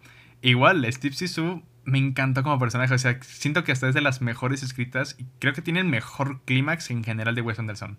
O sea, se me- su clímax se me hace hermoso, hermoso, porque es como que vemos en toda la película todo este viaje de este personaje es muy bastante ególatra, un poco narcisista, bastante medio torpe, también como que un poco idiota a veces. Y toda la película vemos cómo se resalta esto, pero también que es una persona muy apasionada en el fondo, es demasiado apasionada con su trabajo. Y justamente cuando... Alejandro, tápate los oídos 5 segundos. ¿Ok? Justamente cuando se muere su hijo, es como que su viaje llega a un punto... Como que da un nuevo rumbo a su viaje. Y me gusta que justa que cuando ya llegan al momento clímax, cuando ya ven el- la criatura, Sí. y se asesina la música y todo, dije... Y él, es, cuando hasta le dice, llorar es debilidad, llorar es esto, que no sé qué, en toda la película. Y es cuando justamente llora, y cuando se muestra más afectivo, dije, su viaje ya, su viaje ya se completó. Y me encantó eso, todo ese ritmo me encantó. Es que Steve Sisu, lo que tú dices, sí me gusta muchísimo su viaje, su viaje nada más, porque siento que es, son muchas tramas enredadas y que justamente eh, los meten a todos los personajes como que para que solo afecten a Bill Murray. que digo, no está mal, técnicamente es buena escritura, pero no sirven de nada más, solo son para empujar a Bill Murray hacia lo que va a ser. Eh, por ejemplo, Jeff Goldblum mm, lo empuja para dejar de ser un ególatra, aceptar este, salvar a su, entre comillas, enemigo de los piratas. También, también son los piratas, o sea, siento que son muchas cosas muy random que no, no sirven de mucho de, por sí solas, pero para completar el viaje de Steve quedan muy bien. Por eso digo, no es una mala película, pero en serio, no me gusta para nada. Bueno, la música, toda la música sí me gusta. Ah, igual. Me- creo que es única música de Wes Anderson como con electrónica, ¿no? Sí, e- era lo que iba a decir. Ajá. Es que tiene mucha electrónica. Es muy. Me gustó mucho. Al principio Muy- dije, oh, parece música, parece música humana de Ricky Morty, pero me gustó. Sí, es muy. Sí, como si fuera casi de computadora. Sí, es que es de. Es que es básicamente de sintetizadores. De hecho, lo ves, ¿no? Como que tienen Sí. su propio sintetizador y lo hacen. Porque usan música no original. Por ejemplo, la- las- bueno, son covers más que nada covers. sujetos de la guitarra. Pero me gustan igual como las usan, como cuando están en el barco y empieza a sonar Life of, Mars Life of Mars. Sí. ¿Tú no lo viste, ¿Tú lo viste, Tony? Eh, no, no lo he visto. Ah, ok, Bueno, ok. no, Entonces, déjame resaltar algo más. Ajá, no, tú primero entonces. eh, no, tú primero y yo la cierro. Ok. Este, nada más para resaltar, este, Life Aquatic, para los que no lo han visto. O sea, Alejandro y Tony. Estas sí es de las más diferentes de Wes Anderson. Porque fíjense, siento que Wes Anderson tiene como que. En sus primeras etapas. Como que salta mucho de estilos. Como. Últimamente sí es más como que Wes Anderson. Wes Anderson, un estilo general. Pero si se dan cuenta, como que va, va experimentando. Como que Rushmore una cosa, Bottle Rocket otra. Royal Tenenbaum otra. Igual la que sigue, igual es otro estilo casi diferente. El Life Aquatic sí es de las más relajadas, o sea, es una película muy relajada en ese aspecto de Wes Anderson y es una que más que nada se toma su tiempo y me gustó mucho eso, siento que es lo que más destaco de la película y no sé, me gustaría volver a ver un Wes Anderson así, con este tipo de, más que nada conflictos externos e internos conflictuando constantemente entre sí. Eso sí me gustaría ver, pero más películas así de Wes Anderson, no. Eh, no, Bueno, nada más para un dato. Esta película creo que ha sido una de las más costosas de Wes Anderson. Costó 50 millones. Fue su primer blockbuster ajá. y fracasó terriblemente. Sí, y de hecho, algo que no dije, sí es cierto. Fue la primera vez, si mal no estoy, Stop que motion. Wes Anderson usó stop motion, exactamente. Sí, Algo que ya sabemos que lo que es en el futuro, pero justamente es la primera vez que usa stop motion. y lo usa muy bien para su época. Sí, de hecho, me sorprendió cómo lo usó, porque normalmente pensarías que se iba a ver mal, pero no, o sea, los, hasta los cangrejos, el tiburón, los peces se ven súper bien en stop motion. Bastante bien. Pero bueno, pasemos a El la siguiente. siguiente, una de mis favoritas y muy poco valorada, The Sí, Darjeeling Limited. no entiendo por qué. Yo tampoco. Neta, Bueno, ajá, ni yo. sí lo entiendo porque es como que entre la menos escala. Porque, por ejemplo... Pero espera, Ah, cierto. faltó algo, Sí, cierto. faltó algo. Antes va un corto llamado Hotel Chevalier. Ajá, que es el prólogo de esta película, que se enfoca en uno de los... Otra vez, otra relación de hermanos, se enfoca en uno de los hermanos. Es Jason Schwartzman, ¿no? Sí. Con Natalie Portman. Con Natalie Portman. Ajá. Exacto. Pero creo que solamente lo vimos tú y yo, ¿verdad? Usted no Creo puede que tanto el corto como la- mujer normal. Tanto el corto como la película solo lo hemos visto tú y yo. Oh, ok. ok. No, yo no lo veo. Mm, Te pregunto, ¿la película de Darjeeling Limited es muy spoileable? No. Mm, No, fíjate que esta no. La anterior sí. Ajá. Esta no Ah, tanto. Es que esta es prácticamente el viaje de hermanos y aceptación entre ellos. Sí. Hay, bueno, hay una cosa spoileable que es parte del tercer acto, pero y ya. Mm. Lo del río. Ah, ya sé cuál. ¿El río? Ajá. Bueno. Sí, esa escena. Sí, pero mm, como que... en- Bueno, no es tan spoilable porque al final no importa, no recae tanto en ellos. Es más que nada como un momento de verga. La vida es efímera. Sí, exacto. La vida es efímera. Es- Tenemos que aceptarnos como somos. Exacto. Pero primero, ¿qué te, pa- a ver, ¿qué te pareció el Chevalier? Y dinos de qué trata, para que no, se, los que no sepan. Bueno, para los que no sepan, es un prólogo de la película Darjeeling Limited, donde el personaje de John Schwartzman está como que deprimido en un hotel y se encuentra a su, bueno, le pide a su exnovia que venga y tienen sexo y ya prácticamente. Pero es hermoso. Oiga, A mí me gustó eh, mucho. Sí, está bonito. Ajá, Alejandro. Pero su novia, acabas de decir su novia. No, exnovia. Es que, Exnovia. es que tienen una relación complicada. Son, eh, son esa pareja, entre comillas, tóxica que, re- que regresa, Ah. no regresa, a veces solo tiene sexo por diversión. De hecho, al final le dicen, jamás seremos amigos. Sí, porque haz de cuenta que en una parte dice, si tenemos sexo hoy, me voy a sentir horrible mañana. Y dije, quiero que seamos amigos. Ella le dice, quiero que seamos amigos. Y él le dice, jamás seremos amigos. Porque sí, es, es que sí, es, es eso el cortometraje en sí. Y me gusta que es algo sencillo, pero te, te das cuenta del estilo tanto del hermano, que lo vamos a ver más en la película, pero de cómo es su tipo de actitud, que justamente lo, re- lo recalcan en la película, que es uno de sus conflictos, entre comillas. Ujú. Bueno, con eso ya te, te- con ese pequeño corto ya te explica bastante. O sea, se hizo creo que solo una habitación, ¿no? Sí. Sí, Sí. Está muy Pues, padre. Con eso ya, ya te establecen algunas, ciertas cositas, digamos, por lo menos en la historia que va de ese corto. No lo he visto, no, no puedo hablar machos, pero con eso que me están contando de ahí, pues, pues ese es el conflicto, digamos. Uno, una quiere ser am- amiga Es del no otro y el otro solo quiere Ajá. sexo. Es que no hay conflicto. Ajá. Porque, por ejemplo, la novia solo aparece en un cameo en la película. No, no va a Ajá. aparecer en toda la película, de hecho. Ujú. O sea, Natalie Portman no sale. Sí sale, Solo una escena. pero en una escena. Ajá. De hecho, igual Bill Murray solo sale en dos escenas. Sí. Al principio y al final. Exacto. De hecho, aquí Wes Anderson, no, no sé si es la primera vez, no estoy muy seguro, pero creo que es donde usa pinza de guion. ¿A qué? ¿A qué? Que usa pinza de guion. No.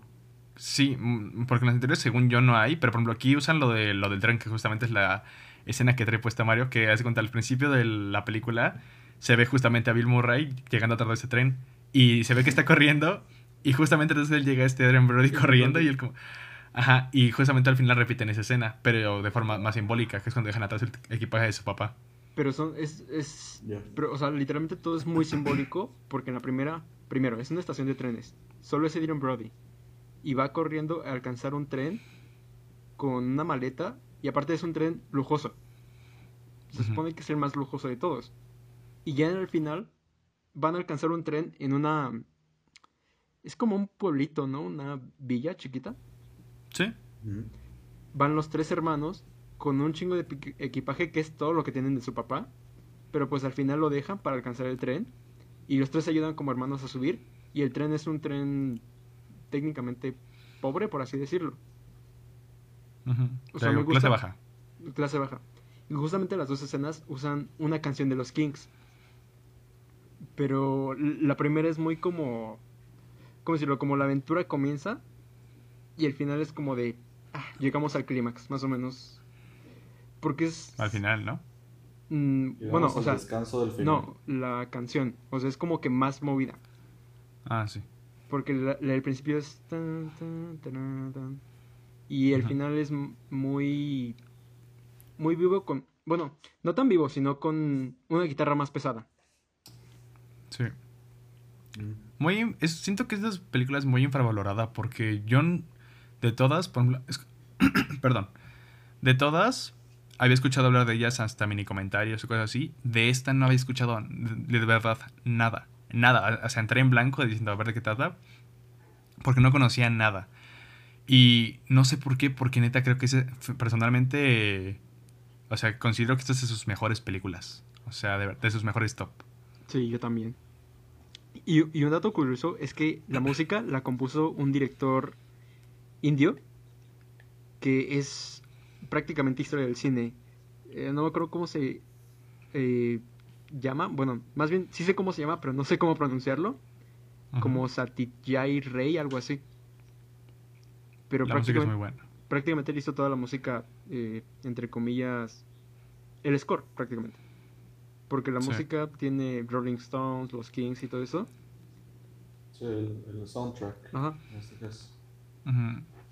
De hecho, la- este, siento que este fue mi, fue mi Royal Tenenbaums en lo personal. Porque es que es eso, es como que ahondar en esta relación de hermanos de que están muy distanciados, no se tiene mucha confianza. Y de hecho lo notas más que nada al principio y en el flashback. Porque hay un flashback solamente. Ah, o sea, toda la película, toda la película es en... Sí, es la India, ¿verdad? Sí, es la India. Ajá, en la India. Toda la película es en la India, que por cierto, muy, buen, muy bien filmada en la India, por- a decir verdad.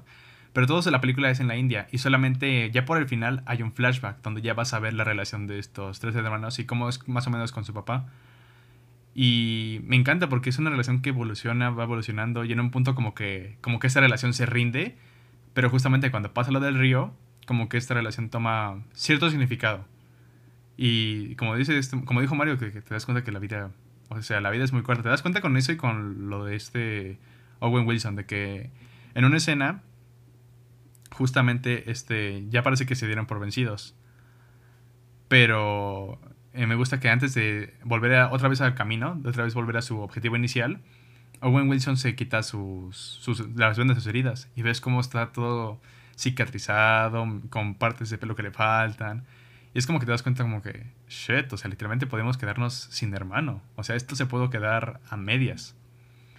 De hecho, un dato curioso, bueno, no es curioso, pero el mismo año que se lanzó esa película, Owen Wilson intentó suicidarse. Mm, sí, cierto.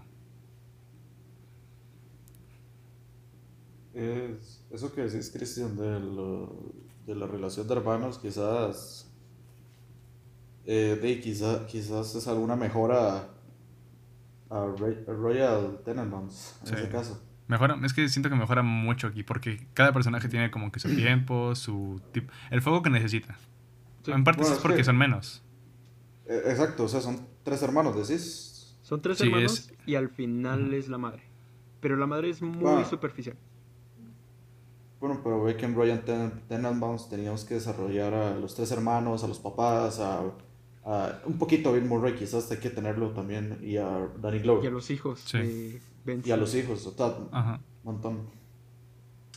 El, el actor este, el actor este que hacía de, ay, ¿cómo se llama? Eh, El que acompañaba a Jim Hackman en Royal Tenenbaums, el, ¿cómo se llama? Pa, pa- pa- Kumar, Kumar Palana. algo así. Kumar Palana, creo. El palán.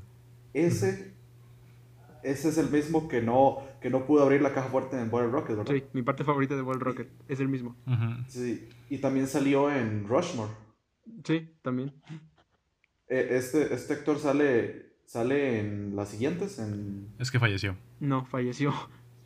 Ajá. Según yo sale en Digo- Darjeeling, ¿no? Sí, sí sale. Sale más de fondo que nada, pero sí sale. Pero también de hecho sale en otras películas populares. Sale en rápido, en la terminal de Steven Spielberg, pero después No, es- no, falleció. Lo, lo que yo decía era si salió, si salió en live en Steven Sisu y Steve Sisu y en esta. Steve Zissou no. ¿no? Aquí sí. Creo que fue su última, ¿no? Sí, creo que sí. Es que también tenía, también tenía otro actor, unos de estos actores que sí repitió mucho, como este, como el muchacho que abrió la tienda cuando iban a robar en Bottle Rocket, que también es el profesor de, de Rushmore, el que decía, este ejercicio es muy, este ejercicio es muy difícil, el sueño, pues. Por lo menos esos actores son como que súper, súper, súper, son personajes hasta terciarios, cameos, pero son actores que sí me llamaba la atención, que repetía mucho. Sí. Porque cuando uno empieza tiene como estos actores que si bien no van a ser nunca protagonistas, pero repiten mucho en personajes de reparto. Entonces sí, sí, eh, me llamó la atención y a ver hasta cuándo ya dejaba de usarlos. De hecho, aquí fue cuando ya se unió un, un miembro de la familia, que fue este Adrian Brody. Sí. Bueno. Pero vamos con el siguiente, que es. ah, yo creo que. Objetivamente. Su segunda mejor. Y de hecho la vi anoche. Fantastic Mr. Fox. Siento de sus Ah. mejores. Este es el primer guion adaptado. Creo que es ¿Qué el único. No. El Gran Hotel Budapest también se basa en un libro. Mm, No tanto. Está basado ¿No? en historia, está basado en historias, no en un libro. Oh, está, basado No, en, pero está- está- está basado en el estilo de las historias de cierto autor, mm, más no tal cual de un libro. O sea, no está basado en una historia específica. Ajá. No, entonces no. Ajá, porque, por ejemplo, Life Aquatic está basada en una persona, pero no, no tal cual en algo así. Ok, ya entendí. Entonces, este, este ya como tal es una, un guion adaptado, una adaptación de un libro. Sí. Sí, El, y el único que tiene Wes Anderson. creo que sí. Entonces. Pero bueno, ¿qué, qué les parece esta, ah, esta joya? A mí la primera ¿Qué, vez... qué quiere decir eso? La primera vez que la vi me pareció bien, pero porque ya todo, ya tenían esta idea de que todo el mundo me decía, oh, es genial, es, es excelente y eso. Y sí me pareció muy buena, pero nada más hasta ahí. Esta semana que la volví a ver, ah, qué buena está. Sí. Es, que está- Eh, es hermosa. De hecho, Yo, ajá, tú Alejandro dices que era... ¿cuán- qué- ¿Cuál Ah. era el debate contigo y Isidro? ah, no, no, no, eh, es un debate muy tonto, era, es una tontería. Dijo que era mala. Eh, Lo que pasó es que Isidro me, me, me jodía siempre con que yo había dicho que Up, Up eh, la de Pixar, se merecía el, el Oscar. No sé por qué no lo, no sé por qué lo dije, si ni siquiera vi las otras nominadas con la excepción de Coraline. Y para ese tiempo no había visto efecti- efectivamente Fantastic Mr. Fox. Eh, y el debate era cuál, cuál de las dos es mejor. Pues, obviamente ya vi Fantastic Mr. Fox y es obviamente mejor que, que Up.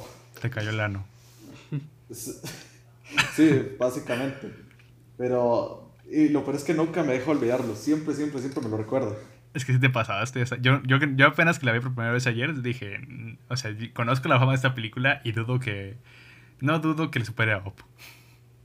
No, sí, no, es muchísimo mejor que Up, pero me da gracia. eh, es que me gracia porque yo también he escuchado mucha gente diciendo, no, Fantastic Mr. Fox es un pedazo de Sí. película, una de las mejores películas de animación. Y, y es, sí, de Wes Anderson, una de las mejores de él.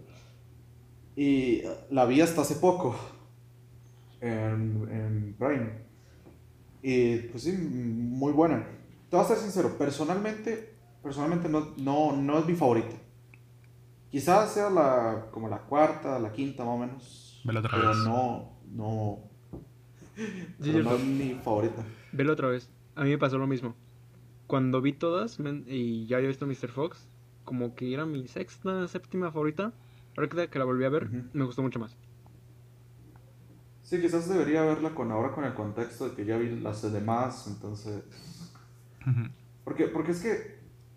Es que a mí me había gustado muchísimo La Isla de los Perros. Sí me gustó. Y. Y como son los únicos dos proyectos de animación de Wes Anderson, no puedo evitar compararlas, a pesar de que no se parezcan en nada. En, nada. Solo eh, porque ser Wes Anderson. Pero. Pero sí tengo que admitir, o sea, es muy, una muy buena película. Está muy bien hecha. Sí. Fantastic Mr. Fox. Yo, Quizás la vea otra vez. yo siento que aquí es donde Wes Anderson dejó de usar, entre comillas, soundtracks, o sea, canciones este, compiladas, y empezó a usar pura música original. Justamente es la primera película que hizo con Alexandre Desplat. Ah, Te mira. voy a preguntar. De hecho, justamente esta película ya es como que. Como que Wes Anderson se transforma ya en la estrella de Instagram, por así decirlo. Como que ya es el Wes Anderson simétrico, tomas largas, cosas así. Sí, es que siento que esta película es un punto de aparte. Es que es un punto de aparte, porque Dar- Dar- Darjeeling como que fue el punto final para Wes Anderson. Como que, como decía hace rato. Como que sus demás películas eran como que cambiar de una fase a otra constantemente. Y a partir de Fantastic Mr. Fox, ya toma un cierto camino. Que no es, ojo, no es un camino malo, de hecho es un camino maravilloso, porque Fantastic Mr. Fox, Fantastic Mr. Fox, ah, perdón, es, es neta maravillosa. Yo ya la conocía, había visto escenas y me gustaban mucho esas escenas. Y ya por fin la pude ver ayer en la noche y neta me fascinó en todo. O sea, me costó encontrarle cosas malas. ¿Tiene alguna cosa mala? Es que es lo que te digo. No, no, no. Mm, Es que, creo que no. siento que tiene, Ahora, tiene cosas débiles si acaso, pero no, no creo que... Malas no, porque todo es maravilloso. Como lo, por ejemplo, me gustó mucho esta... Esta, sí, subtexto de los animales en general. Que se ve mucho como... Como que pueden ser su naturaleza, como los que pueden llegar a tratar. Como la escena del lobo, por ejemplo. La escena del lobo, la escena en la que él está reflexionando de ¿por qué soy un zorro? ¿Por qué no un caballo? Algo así. O, más, o una escena más, algo más en tu que le pusieron en la cara, que fue lo de la escena de la muerte de la rata. Que esa escena, que me, me gustó mucho esa escena porque fue como que al final se redimió, sí, pero al final va a ser solamente otra rata más muerta en la calle. Y es como que, shit. O sea, me, me gustó mucho ese subtexto. Siento que está muy, muy buen puesto. Sí, la verdad es que sí. La rata era William Dafoe, ¿no? Sí, era William Dafoe. Ajá. Sí. Y hasta hacía referencia como iba chasqueando. Así. Así chasqueando. Sí, literal. literalmente, o sea, o sea, pa- para terminar, literalmente, cuando yo vi la película y vi la rata en sí, yo dije, sin haber escuchado quizás un diálogo de William Dafoe, yo dije, este es William Dafoe. La rata es William Dafoe. Y no, y no porque, no porque te da cara de rata, La cara El- el la rata es William Dafoe. sino, sino porque, sino porque dije, di, bueno, apuesto, apuesto a que esta rata va a tener la voz de William Dafoe. Yo lo vi en el reparto, no vi el- quién era, nada más vi en el reparto que él estaba. Pero yo dije, tiene todo el sentido. o sea, tanto como, no sé, tiene como una, algo que, que, me, que, me, que me hacía recordar que este podría ser William Dafoe, quizás por, por algo más adelante, su personaje en, en Hotel Budapest, que es más como un personaje, ¿cómo decirlo? Es el guardaespaldas, casi. Pero, pues no sé, es como que un personaje rudo, rudo, es la cosa. Que se repite en to Budapest. Pero bueno, va- vamos a la siguiente que... Aquí primero, como Mario fue el, fue el único que hizo la tarea, vamos a ver, hablar de Moonrise Kingdom. Pero esta película viene acompañada de dos cortometrajes. Así que, Mario, háblanos de cada uno. O sea, ¿qué- ¿de qué tratan los dos cortometrajes? Son dos cortometrajes. Uno, realmente no son ni precuelas ni secuelas. Yo siento que son más promocionales. Porque toman Moonrise Kingdom muy meta. Mm, para que vean a lo que me refiero, uno de los cortos eh, es prácticamente el personaje de Jason, de Jason Schwartzman. No sé si se acuerdan que es el campista que los va a cazar. Bueno, él prácticamente organiza una, un screening de Moonrise Kingdom y le cobra a los campistas. Prácticamente es eso. Ah, O sea, no duran, no dura ni dos minutos ese cortometraje, en serio, se los juro. Está en YouTube, solo es eso. Y el segundo, que mm, me parece interesante, es. Es una mezcla entre animación y live action, porque es el narrador de la película de Moonrise Kingdom. Este, creo que es Bob Balaban, no me acuerdo. Pero bueno, él eh, se sienta y dice: era el anillo, ¿verdad? Sí, el anillo, Sí. que es el librero. Y dice prácticamente la protagonista nos va a leer un párrafo de sus seis libros favoritos. Porque ya ven que la protagonista tiene un amor por los libros. Sí. Pues prácticamente lee un párrafo de cada uno de los libros. Pero lo interesante es que cada, cada libro tiene una animación diferente. Y son diferentes. Ese me gustó. Siento que pudieron explorar un poquito más en eso.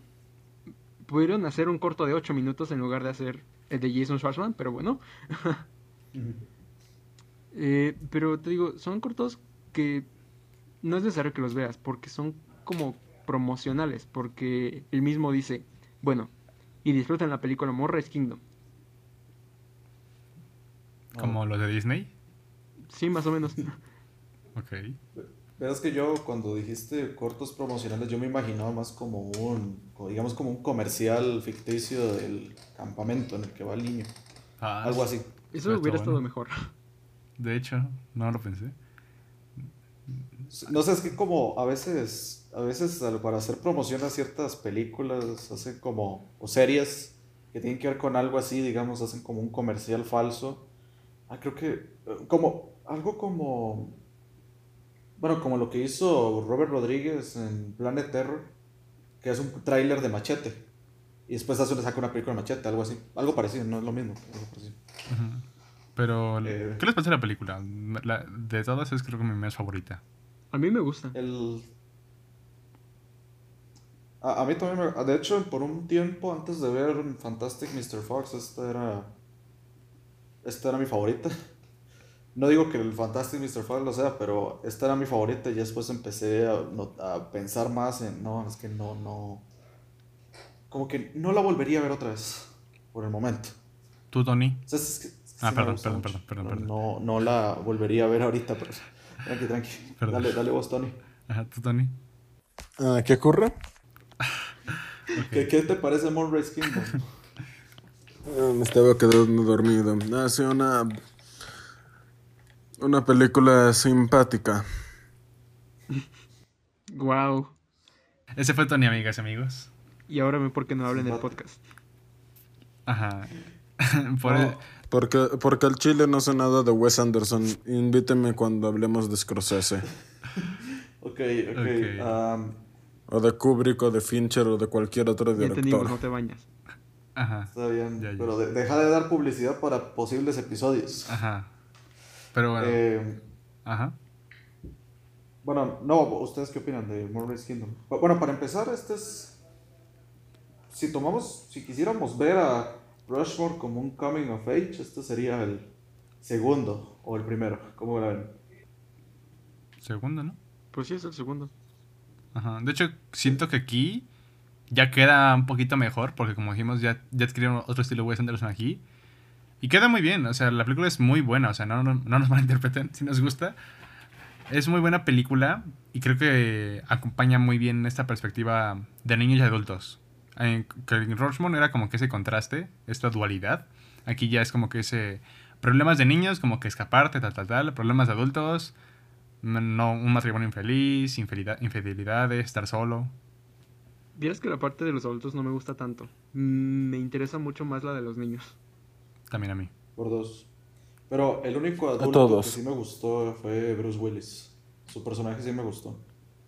Ah, Sí es llega, llegaba a ser patético en algunas partes, pero el desenlace, el final que le dan, sí. No sé, siento que es algo como para redimir al personaje. O algo más para hacer que el personaje no sea todo el rato un, un inútil, digamos. Que avance, ¿no? Exacto.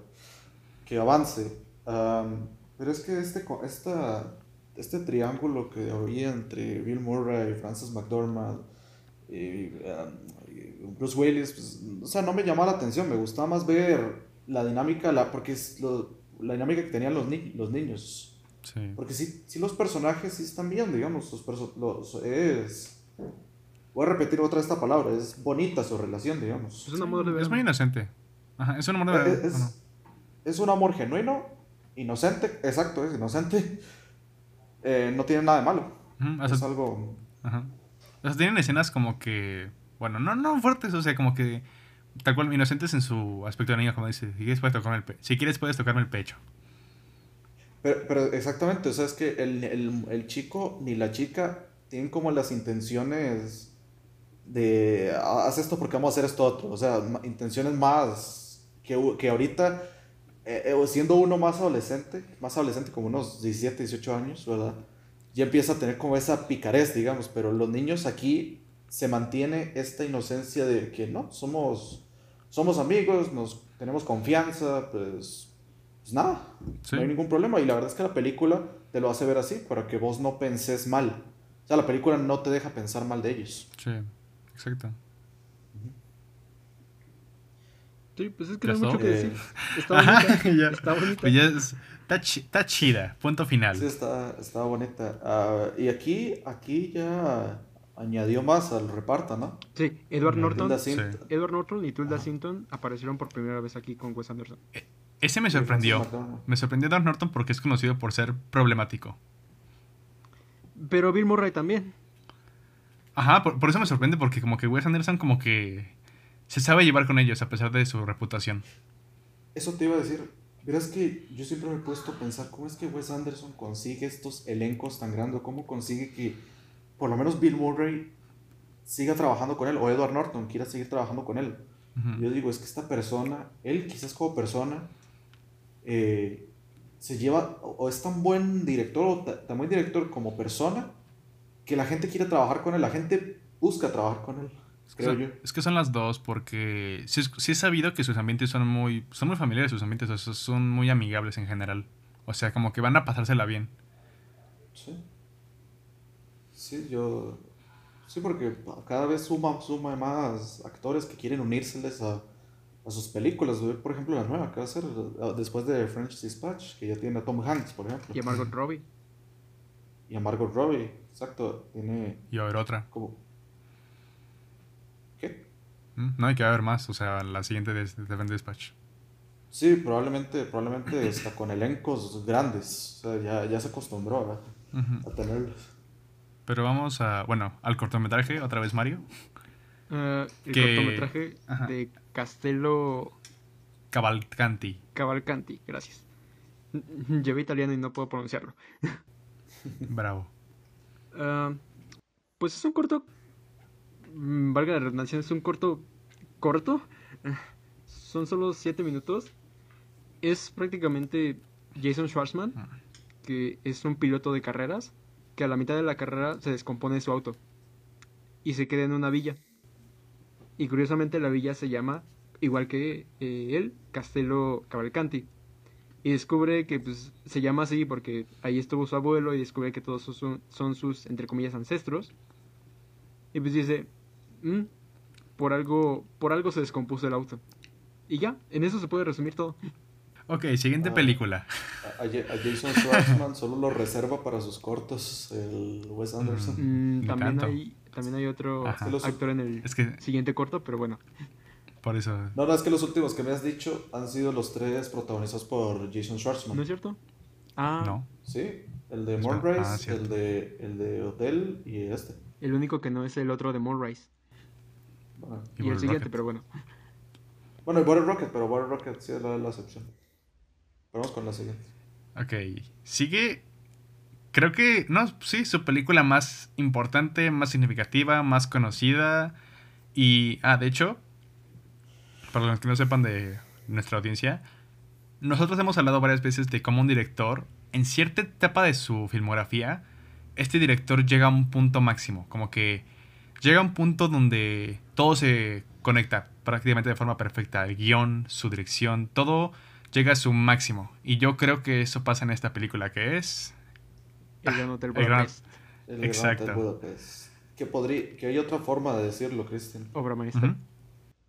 Es, Obra su- maestra. es Su obra maestra. no en general, pero para Wes Anderson es su obra maestra.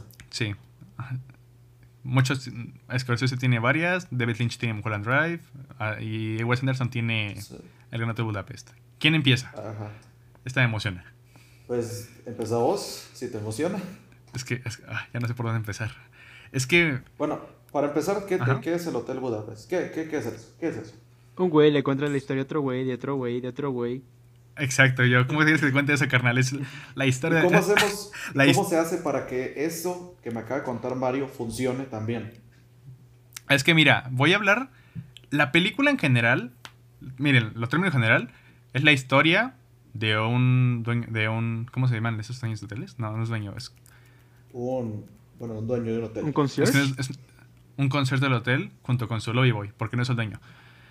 Cómo justamente estos se meten en un ruedo y, cómo este lobby boy va a terminar siendo el dueño de este hotel. Eso, eso, es- eso es a términos generales. Pero la película cuenta también esta historia, pero no, no solo esta historia, cuenta varios subtextos, porque hay un subtexto muy, muy, muy marcado de la guerra. Neta, el, el subtexto de la guerra está súper bien llevado. Hasta les diría que es una masterclass de cómo hacer un subtexto, porque miren, normalmente en varias películas, Joker, el subtexto te lo ponen en la cara. O sea, básicamente te lo están explicando. Y eso, eso es algo muy malo en el subtexto. Y en El Gran Hotel Budapest, el subtexto de la guerra está súper bien llevado porque si hablan de la guerra directamente, como en una parte dice, ¿qué te trajo aquí? La guerra, mata, la guerra, soy un, soy un refugiado, cosas así. Pero siempre está marcado, por ejemplo, igual aquí vuelvo a hacer otra pinzadillón, que es de que al inicio los arrestan, bueno, los intentan arrestar, de que esto se repite al final, pero de forma un poquito más trágica. Y me gusta mucho eso, de que es el subtexto de la guerra, de cómo afectó a inocentes, afectó esa situación. Pero me encanta porque la historia, la historia está por su cuenta. Lo de la guerra es algo como de fondo. O sea, está simplemente de fondo y de hecho lo usan en una parte de su favor, en la de, la de los disparos. Que justamente Brody saca la pistola, empieza a disparar, sale un a sujeto de su... Ajá, sale un sujeto de su puerta, empieza a disparar y todos empiezan a escuchar y empiezan a disparar entre sí. Y me encanta, o sea, me encanta esa parte. Y también me gusta mucho cómo maneja otro subtexto, el tema del tiempo. O sea, maneja mucho el tema del tiempo de las épocas doradas, de cómo estas pasan, de los lugares, que justamente como tú decías, ¿qué es el Gran Hotel Budapest? O sea, en la película, en sus comienzos, en su época de auge, era algo maravilloso, algo brillante, algo genial. En, en cierta época, era algo, ya era algo apagado, algo que seguía siendo con cierta belleza rústica, pero ya, ya era apagado. Y ya en el presente de la película, ya no era nada. O sea, el Gran, el Gran Hotel Budapest era un lugar más, una historia más. Y es lo que me gustó mucho de la película cuando lo vi. Y justamente es que manejan esto de las historias, porque es la historia del escritor, cómo cuenta le contó y cómo le cuentan esta historia. Y justamente ahí es como vemos este subtexto de cómo pues, el tiempo pasó, o sea, el tiempo pasa con todas las, las circunstancias y hasta hay una frase de la película que me gustó mucho que es aún quedan destellos de, aún quedan destellos de civilización en este viejo matadero conocido como humanidad.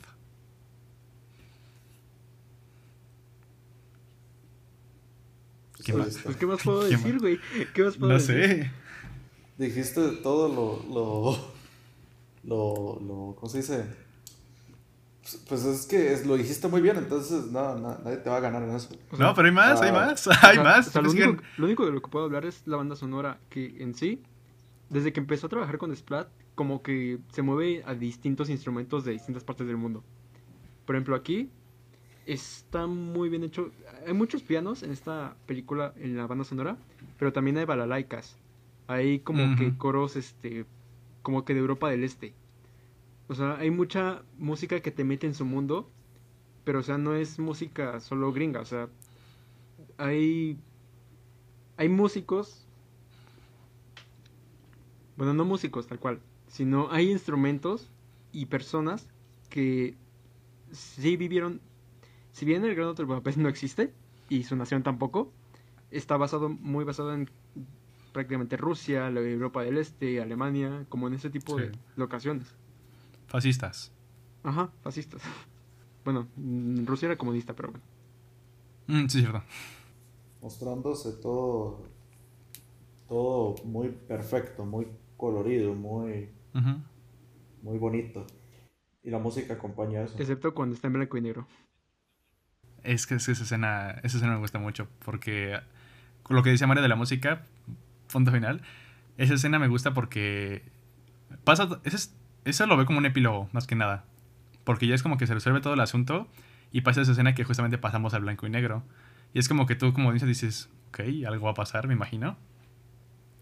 Y que justamente cuando pasa lo del tren, que es justamente la pinza de guion que les dije que pasa de que esta vez ya no terminó de buena forma y dice, se ve la foto de él y dice, ¿y al final qué? Al final le dispararon. Y es cuando suena justamente las notitas de un... como un piano apagado. Como que, más bien un piano apagándose. Es como que, ah, ya terminó. Me dan ganas de verlo otra vez. Sí. Es que te digo, tiene muchas ¿Vos- vos- cosas. ¿Vos cuántas veces la has visto la O película? sea, también... Desde la primera vez... Ve, la vi por primera vez el año pasado. Desde esa vez la he visto como cinco veces, incluyendo hoy. La vi Sí, hoy en la mañana. Y es que neta me fascinó todo, porque hasta tiene referencias al... Te podría decir que Wes Anderson es de los pocos directores actuales que hacen películas mudas actuales. Porque neta, muchas secuencias son como películas mudas. De hecho. muy Buster Keaton Bueno, ve al. Exacto. La de, la, la de prisión es muy bueno, Buster Keaton, tal cual. De, de Lobby Boy. Está callado muchas veces. Y cuando habla, pues habla. Bueno, también es que así son los personajes de Wes Anderson. Muchos son como que muy fríos, muy. Muy. como que no son tan expresivos. Pero así es como los pide él. El. Ralph Fiennes, tenemos un personaje muy. que es un. Es que, ¿cómo podríamos decirlo? Es un caballero, es un. Es una persona refinada. Y. Y tiene todo esto, porque los personajes de Wes Anderson parecen perfectos, tanto como su estética, pero son totalmente lo contrario. Son personajes. eh, ¿Cómo se les dice? Tridimensionales, ¿verdad? Sí, tridimensionales. Son, tienen, sus, tienen sus problemas, tienen sus desventajas, son, son. A veces algunos son unos pendejos. Pero no- pendejos me refiero que no son tontos, sino que son. Bueno, son tontos algunos, pero otros que son unos cabrones. O sea, no son de todo buenos. Entonces, sí, sí, está, está genial. Como... Como el... ¿qué no, me acuerdo, no me acuerdo si era mayordomo, creo que era mayordomo en esta película, Ah, sí, sí. que justamente se escapa. No, no, al que se escapa y que justamente hasta cuando está... Cuando le está confesando lo del otro contrato, me encanta que le empieza a hablar lento como que... Pero sin embargo, los hechos ocurrieron de otra manera. Y hace una pausa, descubrí que había un segundo contrato. Y hasta Ralph Fiennes se harta como que... Es que sí, la comedia en esta película me gusta mucho. Como por ejemplo cuando están con Jeff Goldblum, este Adrian Sí. Brody y William Dafoe.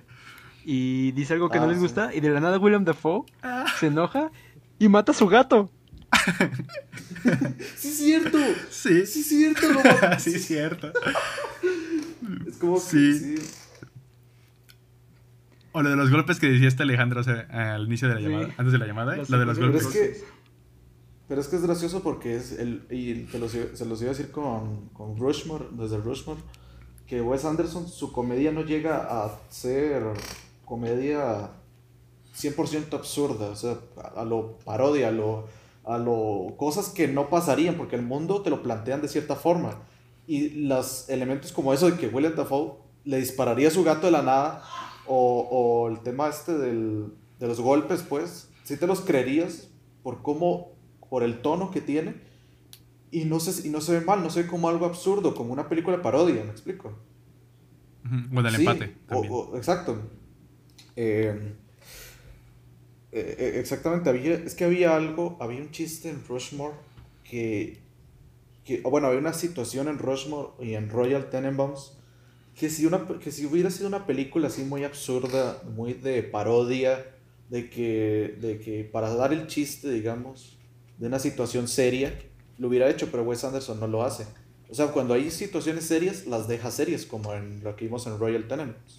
No se va Sí. directo a, a, a, a, a dar un chiste para alivianar, sino que la deja seria por el respeto que le da, que tiene hacia, la, hacia el momento, digamos. Al momento. Ajá. Ajá, sí, Y, y sí. exactamente. De hecho, al- algo que hemos estado diciendo mucho es que Wes Anderson en muchas de sus películas sie- siempre tiene una relación romántica.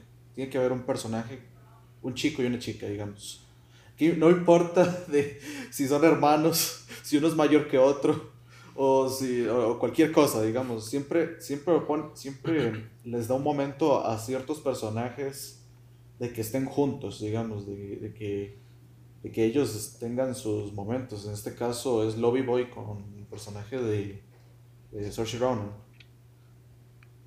Aquí me gusta Y- mucho cómo lo filman. O sea, la escena, creo ya es. Esa escena Ah, la- es de sus más conocidas, ¿no? sí, Cuando la está la cara de Saoirse Ronan. Ajá, que está su cara y muchas las escenas luces. memorables esta película, muchos planos y escenas memorables. O sea, Demasiados. con solo decir, O sea, no hay uno que no sea memorable. eh, decirte uno que no sea memorable. O sea, Es más bien no dije, no hay uno, pero sí es que no, no, no, se me ocurre ninguno hay, que no hay sea varios, memorable. digamos, cuando está, cuando está, no me acuerdo, el, no me acuerdo el contexto, pero hay una en la que Ralph Fiennes está, lo van a arrestar y sale corriendo, sale corriendo, o, Ah, o- sí, y, que sí. después, y que después asimilan y lo empiezan a perseguir, o la de Saoirse Ronan, Me encanta o esa cuando está Ajá. Adrien, Bro- Eddie- eh, eh, Adrien Brody disparando, cuando se golpean, todo, todo, todo, tiene muchos momentos memorables, de hecho. El de la puerta. Ajá. El de. mm, A ver. No Ese me encantó demasiado. Que me encantó que toca, no abren, toma, coma como que vuelo y abren la puerta O y se va se está escapando rápido. de la cárcel, Ralph Fiennes. Toda esa secuencia. Mm, sí, cuando uno, ajá, uno empieza a hacer ruido como que guardia, guardia y llega al que le, al que le dio sopa. Gracias, mi buen amigo. le dice a Ralph Fiennes, este, tú, ese maricón sedució a mi madre. ¿No soy maricón? Bueno, sí, eres bisexual. Ah, sí, cierto. Dice, ¿cómo soy maricón si me acuesto con mujeres?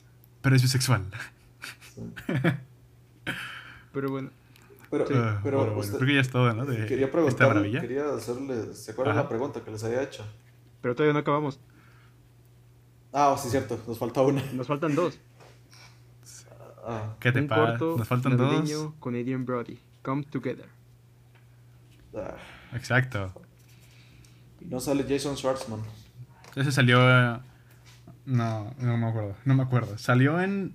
Mira, salió en 2016, un año antes Dos- de Isla de años- Perros. dos años antes. Su última película hasta ahora. Sí. Sí, Isla de Perros es del 2018. ¿Dos? No, es 2018. No, No, 2018. 2007. Haz bien tu investigación, Cristian. Perdió ¿Qué? el Oscar contra Spider-Verse.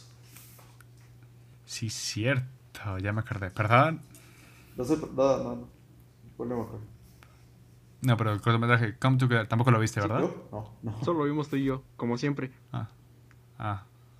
Ok, la canción. Pues es Es bonito. bonito, te pone Es un cortometraje de bonito. Navidad. O sea, la neta yo sí lo vería dentro de un mes. Igual, o sea, lo vería el Ajá. 24 o el Sí, 25 amaneciendo. Es que es eso. Ajá. Es que mira, es tal cual, para Alejandro, es tal cual viendo a los a cómo una- un me- metro, un tren se va a trazar y en Navidad. Y justamente se ve como este Adrian Brody hace una mini fiesta improvisada. Y ya. Es todo. Eh, Es bonito, o sea, es bonito, pero no hay más que decir. ok. Pasemos Ah, bueno, vamos a... a la película final. Bueno, porque no hemos visto French Dispatch. Su. Ajá, su siguiente stop motion.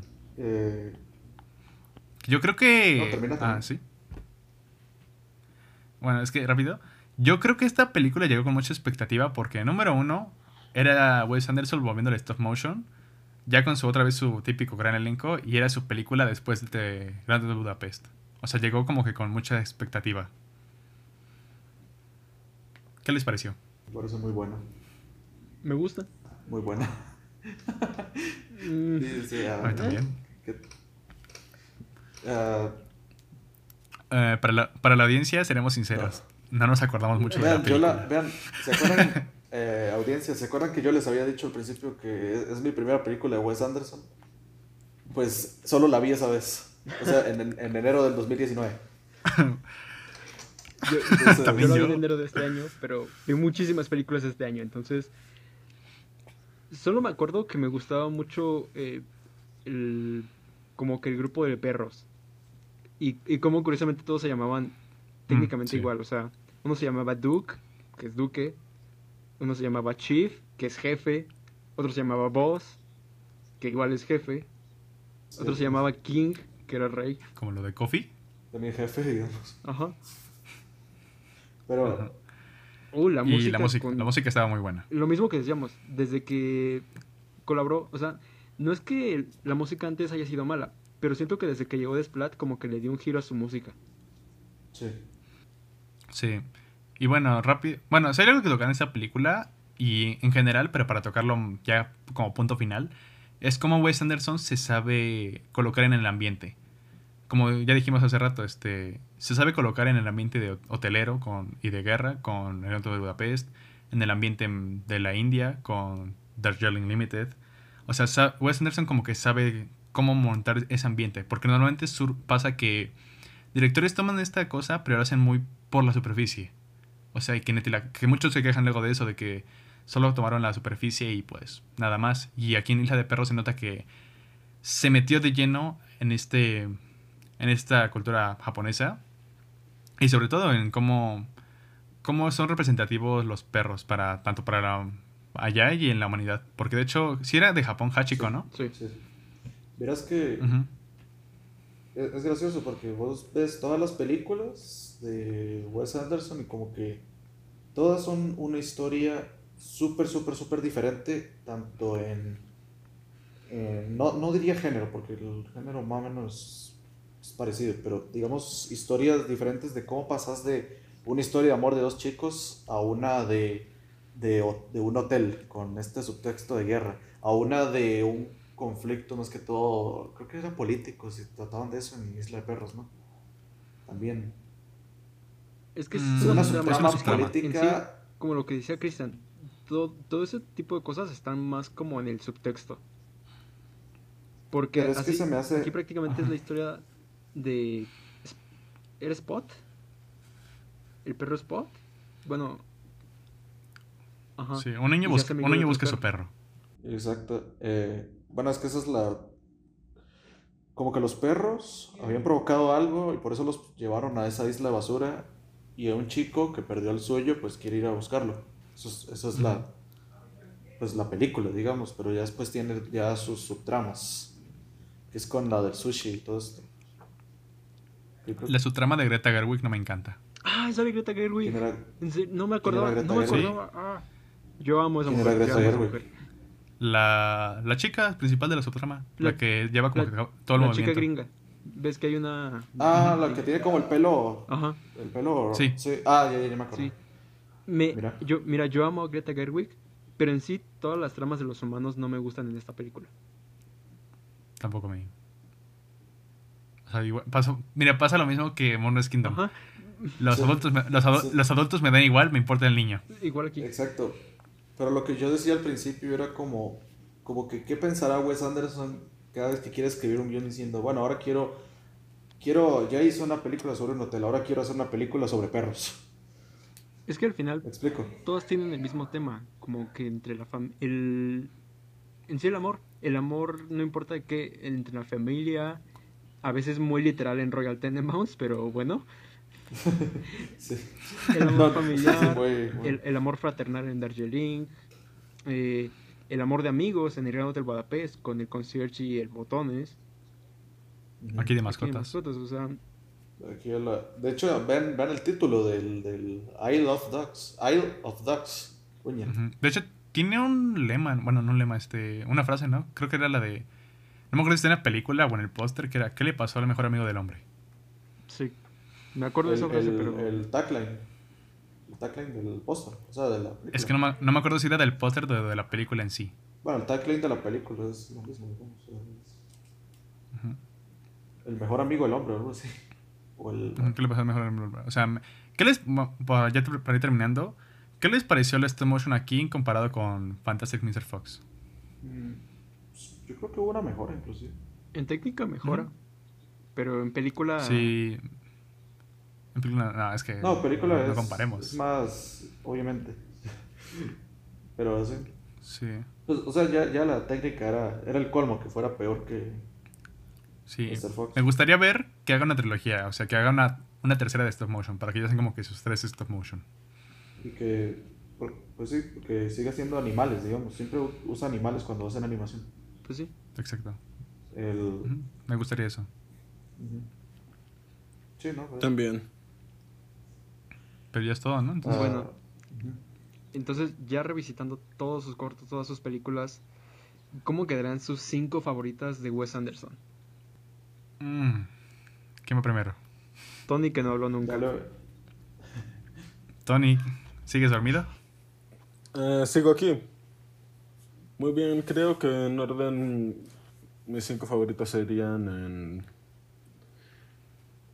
Creo que solo vi cuatro. bueno, en cuarto lugar, eh, Rushmore. En, en tercer lugar, Moonrise Kingdom. En segundo lugar, Fantastic Mr. Fox. Y en primer lugar, eh, de Royal Tenenbaums. Aunque debo decir que es más personal que objetivo. Pues sí, Sí, son tus gustos. Sí, que sea personal. ¿Quién sigue? Sí, aún así, y, y aún así todavía me falta revisitarla porque tiene mucho que no las veo. ¿Por qué invitamos a Tony? No lo sé. Porque Pero ¿Querías un, Porque Tony- ¿Querías un podcast de solo tres personas? Tony es nuestro Batman, como que en un cable. Eh, porque los otros dos, un poquito más experimentados en el tema Wes Anderson, no les dio la gana venir. Entonces. Hijos de puta. ¿Era esto o nada? En, es- en- en especial Juan, el maldito es su director favorito y no viene. Exacto. Pero para alcoholizarse sí es bueno. Eh, Tony, vamos Bueno, a editar bueno. esa parte, amigos. No andemos ventilando Vamos a cosas, editar esa no andemos ventilando cosas personales. Alejandro, Ajá. tus cinco favoritos. Claro. Cinco, a ver. eh, número 5, Mr. Fox. Número 4, Moonrise Kingdom. Te odio. Es que no he visto. eh, número 3, eh, Bottle Rocket. Número 2, eh, Budapest. Y número 1, Royal Tenenbaums. Ok. Sí, está bastante. Y todavía que me Nice. falta ver Steve Sisu y la de Darjeeling Email, yo creo que eso ya quedó bastante claro. Pero quizás, quizás con lo que me, con lo, como me la están vendiendo, yo creo que una de esas dos podría ser hasta el puesto 2 o el puesto 1. ¿Quién Sí. sabe? ¿Tú, Cristian? No uno, pero. ajá, perdón. Este, mire, ve, lo tengo anotado. Voy número 5, Life Aquatic. O sea, Life Aquatic se entra porque entra. Es lo que ella dijo. Número 4, número 4, Bottle Rocket. Una que no esperaban, pero la meto. Número 3, Darjeeling Limited. Sí lo esperaba. Número 2, ya las, o sea, esas ya son obvias. Número 2, Fantastic Mr. Fox. Eh, Y número 1, El Gran Hotel Budapest. Nice. Vos, eh, Mario. Está difícil, pero creo que ya lo he podido armar. Mi número 5 es Moonrise Kingdom. Mi número 4 es Darjeeling Limited. Mi número 3, Fantastic Mr. Fox. Mi número 2, Royal Tenenbaums. Y mi número 1, obviamente, El Gran Hotel Budapest. En serio, Mario. Yo pensé que tu número uno iba a ser eh, Steve Sisu. Obvio, obvio. Obvio, obvio. La obra maestra de Wes Anderson. Cállate. Sí, sí. La película que lo enamoró de su carrera. Pero bueno, ya para. Bueno, ya terminamos. Ajá. Pero como cosa final, ya que nos queda poco rato, ya llevamos casi dos horas. Quiero que me digan cuáles son sus expectativas con The Friend Dispatch. Pues, te, te voy a ser honesto, no, no, solo he visto una vez el tráiler de esa película. O evidentemente he visto el póster, que es muy bonito, ¿qué quieres que te diga? El elenco, sí, sí, elenco, un elenco carísimo. Ah, pero la verdad, si, si elevara mis expectativas esperar algo me- empatado con el Gran Hotel Budapest, con, con todo este tema de en guion, dirección, fotografía, montaje, etcétera, pues ¿por qué no? ¿Por qué no? A ver qué tal. Pero yo no, yo no creo que eso pase. Sinceramente, yo creo que a veces cuando uno llega a una cúspide ya lo siguiente es bajar. No decaer, pero sí bajar. Yo voy esperando ver algo como Rushmore. Algo bonito, entretenido, que esté bien hecho, pero que no llegue a su top 5. Tío, para cuando salga este episodio yo ya lo habré visto, pero... eh, espero... Espero que salga bien. Tampoco. ¿Tú, Tony? Pues francamente no sé qué esperar, pero dejando de lado las opiniones que he visto, que algunas han sido muy distantes, espero que sea una película entretenida y bien hecha. Espe- espero que como mínimo cumpla con lo que ah, suele hacer Wes Anderson. Tampoco estoy esperando que haga su nueva obra maestra. ¿Verdad que la película más larga que tiene Wes Anderson es Budapest, ¿verdad? El Gran Hotel Budapest. ¿No? No, es Steve Sisu. Dura dos horas exactas. Yo pensé que el, Budapest es una hora cuarenta. Pensé que duraba dos horas y algo. Pero, Mm, bueno, hay, hay que, hay que darle eso a Wes Anderson. Por lo menos sus películas no son largas. No, no son tan largas, entonces pueden, se pueden ver más. son, dige- son muy digeribles Sí. en general. Pero bueno, yo, yo, yo igual lo mismo que Tony y Alejandro. O sea, espero. Espero ver a Wes Anderson. O sea, no espero ni algo grandioso. O sea, espero ver algo de Wes Anderson porque sí, sí quiero ver más de él. Y nunca he visto nada de él en cines, así que estoy, estoy emocionado por eso. Para ver algo ya por fin de él en cines. Ya acabamos. Eh, sí, sí, sí. eh. Este. Mario, ¿dónde seguimos? ¿En serio? ¿En serio? Bueno. ¿Sí?